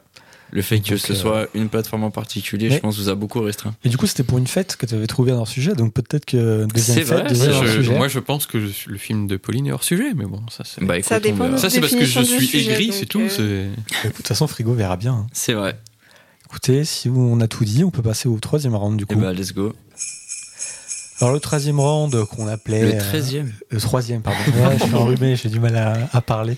Le troisième round euh, qu'on appelait Pourquoi on doit gagner, bah, ça va être un peu le, le round là où on va... Si on a des trucs à rajouter, des petites pensées, etc., qu'on va pouvoir vous partager. C'est un peu la Donc, synthèse. du C'est un peu de- la synthèse et même euh, voilà des choses qui ne se prêtaient pas aux deux premiers rounds. Vous avez Ouais. envie de les rajouter. Euh, donc euh, on reprend avec Pauline dans le même Bah ordre. ouais. Et Bah. bah vas-y. Du coup, euh, effectivement, euh, pour la partie Noël, j'ai parlé de l'aspect film de bande, où, euh, où les acteurs se connaissaient tous très bien, et du coup, la dynamique marche hyper bien entre eux. Et on a ce côté un peu... bah, en fait, on, aurait envie de, faire partie de la bande de potes, ou bien ça nous rappelle des choses qu'on peut vivre avec nos potes, donc, donc voilà. Après, en termes de mise en scène, j'en ai pas encore parlé, mais alors, Kenneth Branagh, euh, j'ai dit en introduction qu'il n'était pas toujours hyper convaincant. Euh, mais pour le coup, euh, ce film-là, il est extrêmement bien mis en scène. C'est assez subtil, il y a pas mal de plans séquences où il est dans des pièces et il va un peu tourner autour des personnages et on va réussir à passer d'une extrémité à l'autre de la pièce et d'un personnage à l'autre avec des, des mouvements très fluides et, et très doux. Par exemple, tout à l'heure, je parlais d'une scène de chanson. Euh, donc en gros, euh, ils sont euh, tous assis ensemble, je crois, au coin du feu ou un truc comme ça. Et, en fait, il y a deux des amis qui sont en couple qui écrivent des jingles de Enfin, c'est leur métier ensemble, ils font ça. Et euh, du coup, qui, sont euh, depuis toujours euh, particulièrement posés, portés sur la musique, la chanson, etc. C'est un peu les, chanteurs du groupe. Du coup, leur demandent Ah, s'il vous plaît, est-ce que vous pouvez nous chanter un truc et tout? Et donc, ils se lèvent, ils vont vers le piano, ils se mettent à chanter. Et puis, peu à peu, il y a tous les personnages qui arrivent autour d'eux pour chanter avec eux ou pour danser ou un truc comme ça. Et tout ça, c'est en plan séquence et c'est hyper fluide, c'est trop bien. Et il y a plusieurs autres moments qui sont comme ça. Euh, donc euh, moi j'ai trouvé, enfin c'est de la mise en scène que j'apprécie beaucoup, euh, des choses qui sont assez fluides, pas pas trop dans la démonstration, mais mais qui marchent très bien pour pour les films de bande justement, ou surtout pour le huis clos aussi, où tu dois quand même réussir à à créer du mouvement, à pas t'ennuyer dans un espace fermé. Ben là là ça marche bien. J'ai parlé déjà de l'humour aussi. Il y a des trucs hyper décalés, voilà. Il y a une thématique euh, autour du sexe qui est assez euh, présente, euh, des relations sexuelles entre les personnages, voilà, du fait de, ils arrivent à un certain âge, de ceux qui qui qui ont plus trop de relations sexuelles, celles qui en a encore beaucoup et tout. Ça, c'est l'esprit de Noël, ça. Et non, et, et du coup, dans tout ça, il y y a- il y a le côté british qui est très amusant et en même temps je trouve que c'est fait de façon intelligente justement pour euh, questionner euh, le rapport euh, d'une personne qui qui commence à vieillir au sexe ou d'un couple qui est ensemble depuis longtemps ou ce genre de choses. Et je trouve ça assez intelligent. Il y a aussi toute une question autour du personnage de Peter du coup qui, qui est seul dans son grand manoir, euh, qui a pas de personne qui partage sa vie. Et du coup, euh, ses amis, ils sont un peu là en mode, c'est ses meilleurs amis, mais ils osent pas trop lui poser la question, euh, est-ce que c'est parce que t'es gay, est-ce que t'es asexuel, enfin, un truc comme ça. Et Comme ça, là. Non, mais ils se posent plein de questions, voilà, et ils osent pas trop lui demander. C'est un peu en demi-mot, et puis au final, on a des explications au cours du film, mais, mais je trouve que c'est très bien amené. Donc, c'est un film qui est assez simple dans sa forme, assez simple dans son déroulé aussi. Hein. Enfin voilà, c'est euh, des amis qui sont en, vacances ensemble au final, mais qui arrivent à aborder euh, plein de choses différentes en gardant une touche d'humour, mais, mais des choses aussi qui sont sérieuses. D'ailleurs, j'ai pas raconté aussi, mais le, le, couple du coup qui de la bande, en fait, ils, ils ont eu des jumeaux et il y en a un des deux qui a fait une, une mort subite du nourrisson du coup, ils ont plus qu'un enfant sur les deux. Et euh, évidemment, ils sont traumatisés par ça. Et du coup, la mère, c'est la première fois qu'elle part euh, loin de son fils euh, depuis que c'est arrivé. Et du coup, c'est genre la mère insupportable qui arrête pas d'appeler la babysitter toutes les deux secondes pour savoir si ça va ou pas. Et, du coup, il y a aussi ce côté-là qui est abordé. En fait, chaque personnage porte un peu une question qui lui est propre, mais qui pourrait toucher plein de monde. Et c'est ça que j'ai beaucoup aimé, ils sont très complémentaires. Euh, toute la dynamique euh, fonctionne très très bien. Donc euh, voilà. Mais une petite question. du coup, les personnages qui sont un peu stéréotypés, sans que ce soit négatif, hein, mais est-ce qu'on retrouve vraiment des personnages très ouais, stéréotypés? Bah justement non, je trouve que c'est là où c'est bien fait. Enfin, si... Oui, mais c'est pas une critique parce oui, que non, mais par bien exemple, euh, en fait, pas pour te couper, mais euh, tu parlais un peu, tu sais, de, du fait que ce soit un huis clos, que t'as plusieurs personnages qui discutent et tout. En fait, ça m'a et même euh, le fait qu'il y avait de la musique à un moment. Du coup, ça m'a fait penser à huit femmes. Mm. Et c'est aussi l'occasion d'en parler parce que c'est un peu un film de Noël aussi. C'est vrai. Oui, Donc voilà, mais bah, les personnages dans huit femmes sont tous ultra stéréotypés, tu vois. Ouais. Et euh, du coup, je me suis dit, est-ce que là, oui, non? Bah Là, c'est un peu stéréotypé dans le sens où, où tu sens quand même assez vite euh, ce que chacun représente. Euh, surtout, tu as le mec qui, avec sa femme américaine, qui est l'actrice insupportable, qui ne pense qu'à ses rôles, qu'à son physique, qui a des valises qui font 30 kilos, enfin voilà. Mais justement, c'est très vite cassé pour donner plus de nuances au personnage et plus de profondeur ils ont tous un peu aussi ouais, leur petite scénette où, euh, où ils vont avoir une interaction avec un personnage euh, où tu t'y attends pas, où ils étaient pas spécialement en lien à la base, mais qui du coup va faire qu'ils vont se retrouver à être plus sincères parce que c'est quelqu'un qu'ils connaissent moins et du coup euh, devant qui ils ont moins envie de, de faire très bonne figure par rapport à ce qu'ils pensent renvoyer. Ouais. Et, et, du coup, ouais, c'est ça que j'ai trouvé assez intéressant dans, dans ces personnages. C'est effectivement, ils sont un peu stéréotypés, euh, mais euh, c'est contourné, quoi. Ok. C'est un film à gros budget ou pas? Euh, Je sais pas le budget, mais je pense pas du tout. Ok. C'est franchement, c'est un truc bande de potes. je, dans un truc qui a dû coûter peut-être le plus cher, c'est la location du lieu de tournage parce que c'est vraiment un grand manoir. mais après, je pense que ça peut être tourné avec trois fois rien. Ça a dû être tourné en pas beaucoup de temps. Alors j'ai trouvé le chiffre 5 mm. millions le budget même gros, non? Je, enfin, je connais C'est du petit budget pour une production, pour une production euh, professionnelle de, avec des gens connus et tout. Il a rapporté 7,2 millions, donc euh, positif. Ok. Bravo. Mais écoute, je pense pas euh, avoir plus de questions que ça. Je sais pas vous. Non, moi j'ai pas, de questions. plus de questions. Ouais, c'était très clair. Bravo. Et eh bah écoute, Louis, à toi.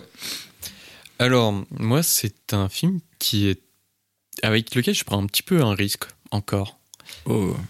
Euh, parce que il n'est pas non plus euh, parfait de, pendant 1h40 et je trouve qu'il y a une petite baisse de rythme malgré tout dans le film. Et faut que je sois honnête avec toi, effectivement, il y a même un moment qui m'a un peu fait sortir du film, mais qui n'est pas inintéressant. Je parlais tout à l'heure donc de, de, la critique un peu euh, mercantile de Noël que le film faisait, mais il y a aussi une critique sur la justice américaine puisque euh, le, juge qui, va juger le procès et tout, on, va lui dire fais attention, tu dois juger le Père Noël. C'est une figure emblématique, populaire, et t'as une élection l'an prochain, donc euh, fais attention. Et du coup, il est toujours un petit peu le cul entre deux chaises, à la fois faire son boulot ou être complètement corrompu et dire euh, on la quitte parce que voilà, euh, je suis juge euh, et je veux être élu quoi. Donc il a un peu ce cul entre deux chaises et c'est intéressant, mais moi ça m'a un peu sorti du film. Je t'avoue Est-ce que c'est trop terre à terre du coup? Oui et non. C'est surtout parce que c'est le personnage du juge et de l'autre personnage qui lui dit de faire attention arrive un peu comme ça euh, d'un claquement de doigts en fait et sans trop d'introduction et tout.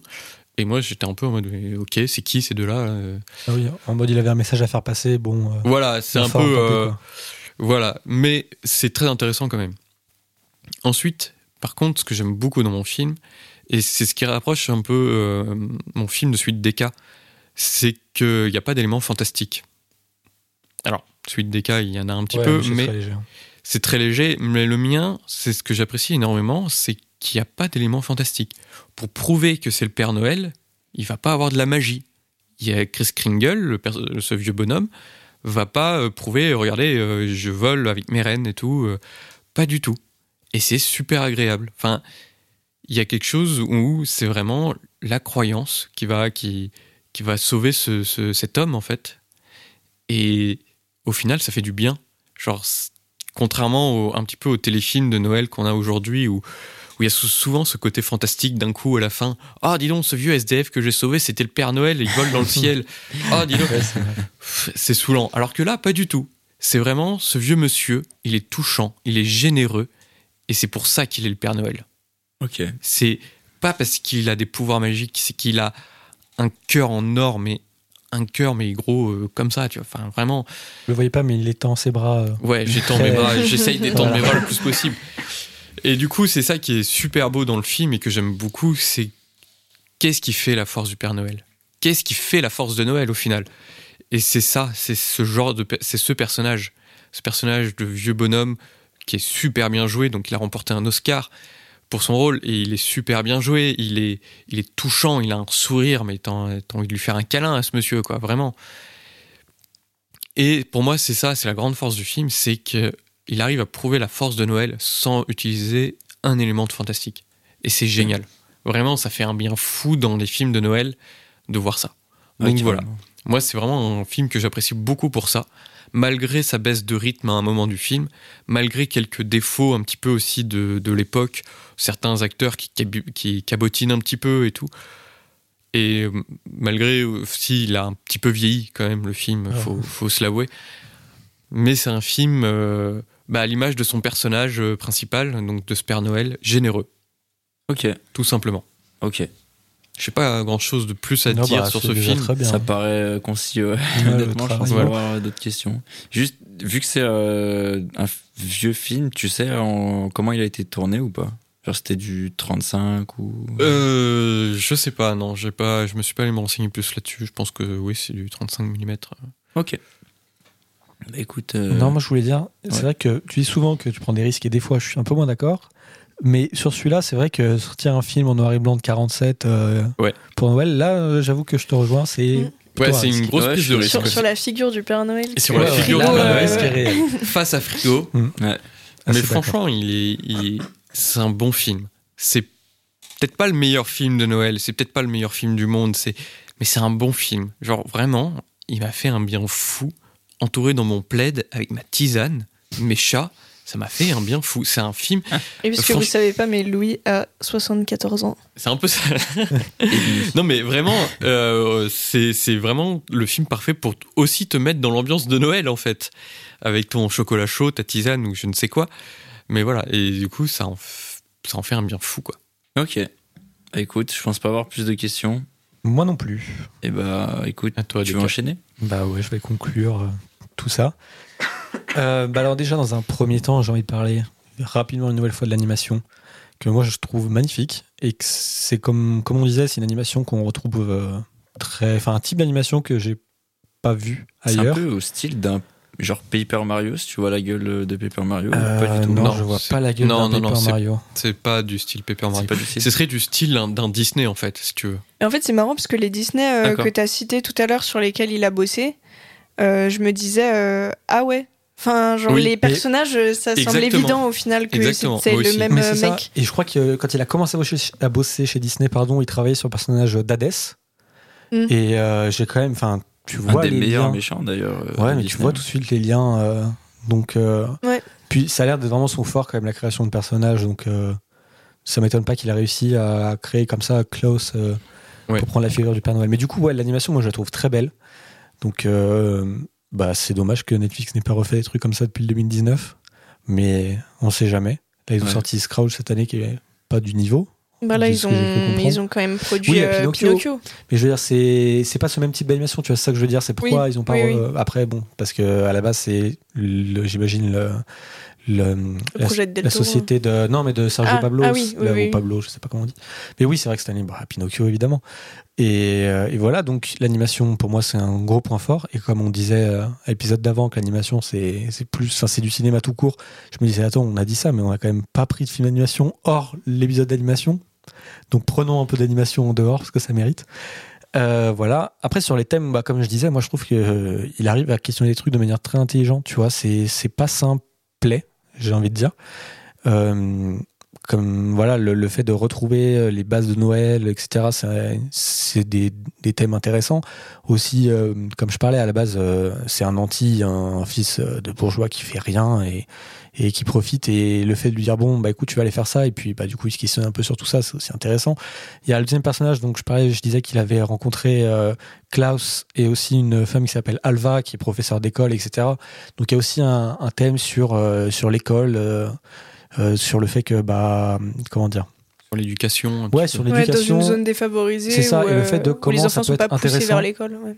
D'utiliser l'école ou pas, parce que là c'est pas quelque chose en mode bon allez il faut aller à l'école. C'est vraiment les enfants à un moment qui, voilà, je sens en dire trop, qui demandent cette éducation. Euh, et encore une fois, c'est tout est bien imbriqué, tout est logique. Enfin, quand je dis cet aspect-là, je me rends compte qu'en fait, euh, bah, c'est- amené de manière intelligente, je trouve, et que tout découle normalement et intelligemment. Il n'y a jamais quelque chose qui sort de nulle part où tu es en mode ah ok ça bon il fallait vraiment qu'ils le mettent mais ils savaient pas où quoi. Donc l'écriture pour moi euh, du scénario euh, bah, c'est vraiment top. Je trouve que le film de ce côté-là est vraiment nickel. C'est le réalisateur qui a fait le scénario ou c'est euh, quelqu'un d'autre? Je pense. euh, alors je vais te dire laisse-moi deux petites secondes. Je te les laisse. Ouais, il l'a écrit avec euh, Zach Levis et Jim Mahoney, que je, bon, je sais pas qui c'est, mais euh, voilà. Et d'ailleurs, je crois euh, que ce réalisateur travaille sur un autre film là, en ce moment, Euh, si je dis pas de bêtises, qui s'appelle Amber et qui devrait sortir euh, un jour, je sais pas quand. On n'a pas de date, on n'a rien. Mais donc voilà. Donc euh, tous ces thèmes-là sont super bien abordés, super bien réfléchis. Et euh, bah, après, euh, je sais qu'en ce moment, moi, j'aime beaucoup les films doux. Je me rends compte que je suis un peu dans, cette période où j'aime voir des films doux. C'est pour ça que je regarde les Snoopy. Que par exemple, il y a euh, dernièrement, j'ai vu Marcel, euh, dont on parle dans l'épisode 24, qui date, mais Marcel de Shell will, with Shoes On. En gros, euh, Marcel, le coquillage avec des godasses. Et, euh, et j'ai trouvé ça génial. En fait, en ce moment, moi, j'aime bien ce mood de tu te poses et c'est quelque chose de doux. Et ça te, voilà, ça te donne envie de, Le grand méchant renard aussi. Ouais, le grand méchant renard, mais euh, c'est encore un peu différent. Là, c'est, je trouve, c'est mignon le grand méchant renard, mais il y a pas, il y a moins ce truc de douceur. Truc Qui réchauffe le cœur un peu. Ouais, où voilà, t'as envie de profiter des petits trucs de la vie, et, et je trouve il y a un peu Mm. ça aussi dans Klaus. Et donc euh, pour ça aussi que j'aime beaucoup. Puis bah voilà, euh, t'aimes pas Noël, j'ai envie de te, te proposer un film qui te, qui revient Qui- aux sources de tout me ça. refaire, ouais, d'accord. Mais non, mais c'est pas. Bah justement, je me suis dit, bah on va pas proposer un film qui parle de Noël et qui fait comme si bon voilà c'est Noël, alors on va faire voilà truc féerique, truc bidule parce que c'est non. Ok, t'aimes pas Noël, mais voilà là on. En fait, même si t'aimes pas Noël, finalement, on s'en fout un peu, j'ai l'impression, dans ce film. Oui. Ouais. Parce que c'est pas. Tout parle de Noël, mais c'est fait d'une manière un peu comme une quête euh, de voilà de l'origine story et tout. Et donc, en fait, à la fin, Noël ou pas, euh, tout arrive tellement normalement que Noël ou pas, en fait, on s'en fout, quoi. Enfin, donc, voilà pourquoi je. Ce que je trouve intéressant avec Il n'y a film. pas ce côté dans ton film, euh, regardez, il faut aimer Noël. Ouais, il n'y a pas ouais, justement euh, ce côté euh, qu'on a souvent dans certains téléfilms de Noël où, ah, en fait, j'aime Noël parce que c'est magique. Là, il Mm. n'y a pas ce côté-là. C'est magique, mais pas parce que c'est Noël. Après, il y a Parce quand qu'il y a même autre chose. Je sais pas, il y a cette Il y a quand douceur même un peu le, le côté qui revient dans beaucoup de films de Noël, un, un peu le, le truc, même si là c'est la création de Noël, Mm. mais le côté sauver Noël.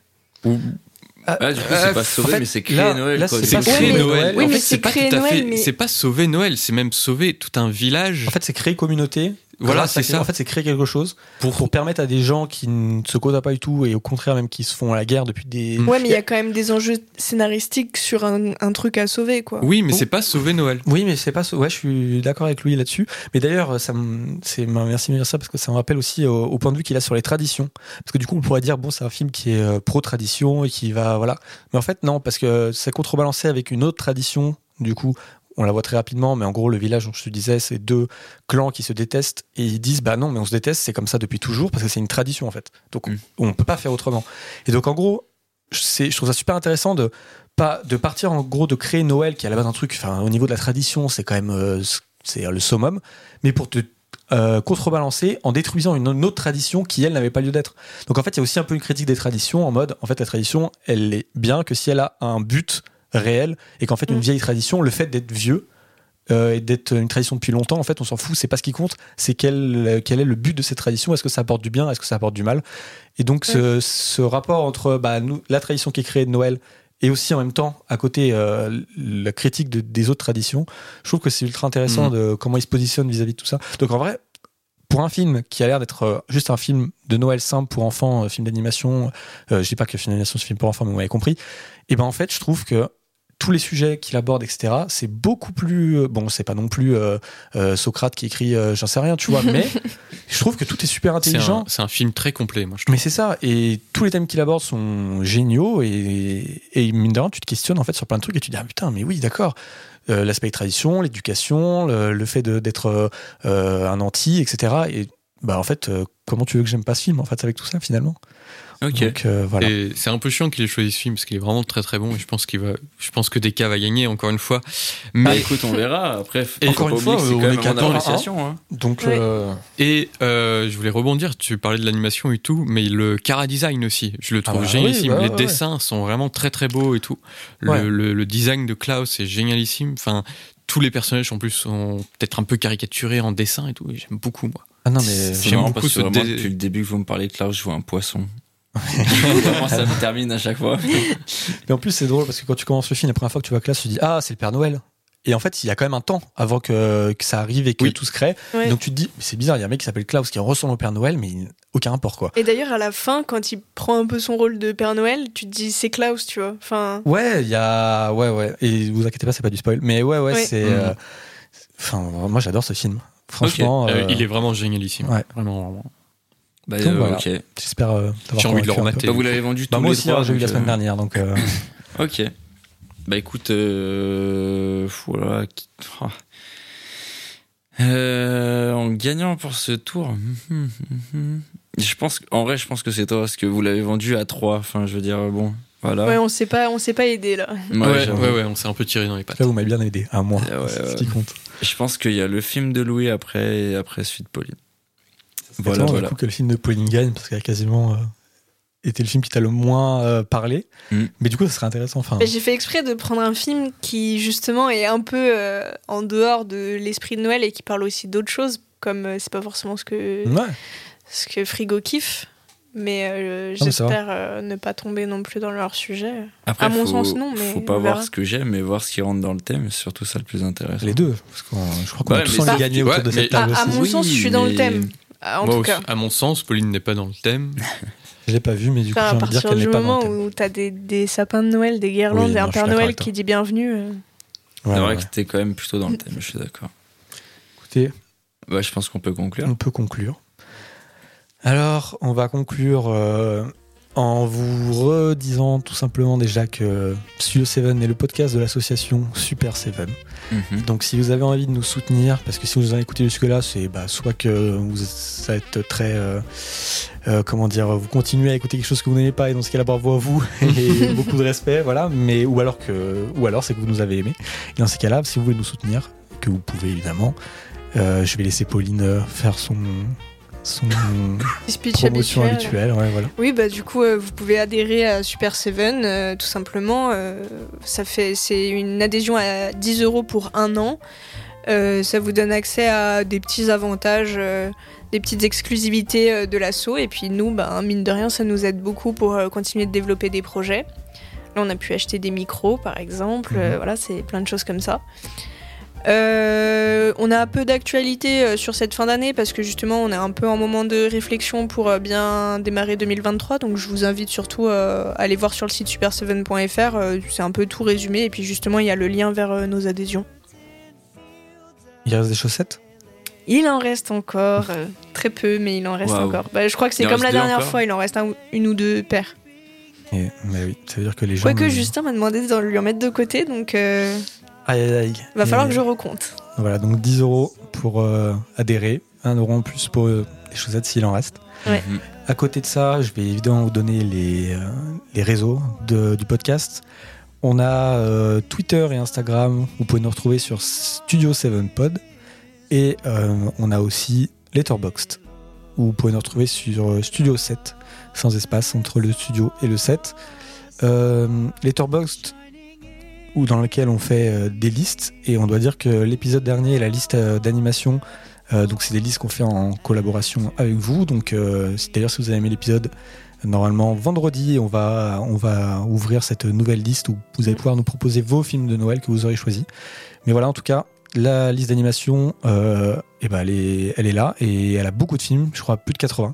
Oui. Ouais. C'est vraiment le record. Donc, Ouais, c'est pas mal, ouais. Ouais, franchement, donc si vous cherchez des films d'animation, allez-y. Et puis il y a vraiment des trucs euh, que je m'attendais pas à voir ou que même je connaissais pas plus que ça. Donc euh, elle est Heureusement bien pour fournie, euh, reposer les bases, les bases pardon, parce que tout le monde avait oublié Shrek, quoi. Enfin, Ouais, Hmm. euh, là, ouais, c'est vrai. Waouh. Après, Shrek, on en avait parlé dans l'épisode aussi un Oui, peu. mais donc, euh, quand même. Mais c'est vrai, c'est vrai. c'est vrai que c'est très éclectique en tout cas comme liste. Ouais, complètement. Donc voilà, euh, aussi dans quelques jours, vous pourrez venir pour voter sur le film que vous avez préféré, ou en tout cas que vous avez le plus convaincu. Donc euh, sur Twitter et Instagram.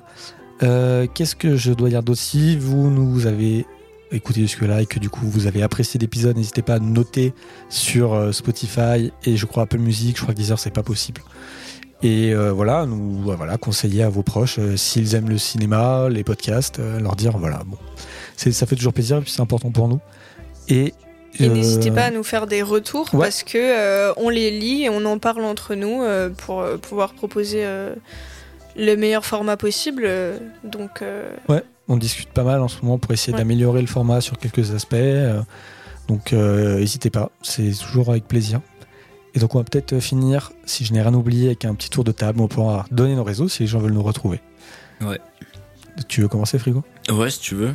Euh, bah, du coup, moi, c'est euh, sur Twitter, FrigoBeats, euh, avec un S parce qu'il y a plusieurs bits. Et euh, sur Instagram, c'est euh, AL-du-8 ou underscore S-I-I-M. voilà. Et j'ai un letterbox, mais je, je le connais toujours pas. Donc euh, voilà. C'est. euh, on avait dit la dernière fois Frigo, frigo underscore. euh, underscore, ouais. Ouais. Bah voilà. De toute façon, tous les liens sont dans la description de l'épisode. hein. Ouais. Ou, Ouais. ou alors vous pouvez aussi aller sur euh, notre Twitter. Et, on nous a un Linktree. Donc qui regroupe euh, tous nos liens, toutes les plateformes, en tout cas les, les plus connues. Euh, parce qu'on est aussi sur YouTube. Euh, voilà, mais de toute façon, si vrai, vous nous c'est écoutez, c'est que vous avez Mm. réussi à nous écouter quelque Oui. part. Mais voilà. Mais c'est bien de savoir qui est sur YouTube pour le conseiller. euh, C'est vrai. tout est plus proche Les de gens ses qui, amis. ouais. Ouais.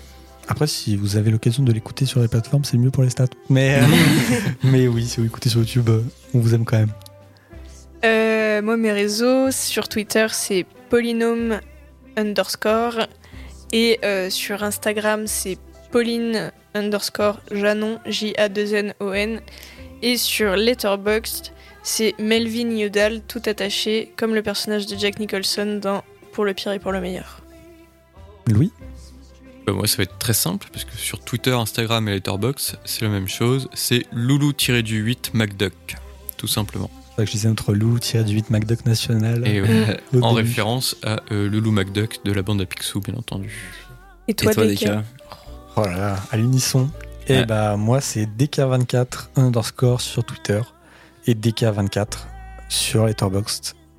Si je dis pas de bêtises, tout est bon. Ça change à Euh, chaque fois. ouais, vraiment, non, la- j'ai du mal, mon cerveau veut pas. Mais bon, c'est pas très grave. Donc euh, voilà, Bah écoute, bah, j'ai envie de conclure en disant d'écouter l'album de Sisa parce que j'en parle de partout. Donc, si je peux le, Le caler forceur. de manière ultra euh, hors sujet en Ouais. conclusion. si je peux dire encore plusieurs sujets, il y a tellement de sorties que je saurais pas à qui conseiller quoi. Genre, vraiment. Voilà, donc euh, c'est pour ça. Écoutez Sisa, c'est S-Z-A. Passez incroyable. euh, des joyeuses fêtes Des joyeuses surtout. fêtes. Oui, c'est vrai, bonne fête. vrai, On vrai. se retrouve, dernier épisode de l'année. Et Dernier ouais, épisode de l'année, Donc ouais. on se retrouve l'année prochaine début Ah oui, parce ouais. qu'après, on sera en 2023. oui, oui, oui, oui. euh, avec des donc du coup des nouveaux thèmes et euh, donc voilà. Et ouais. Bah allez. Allez, revoir. à plus, salut. Bisous. 看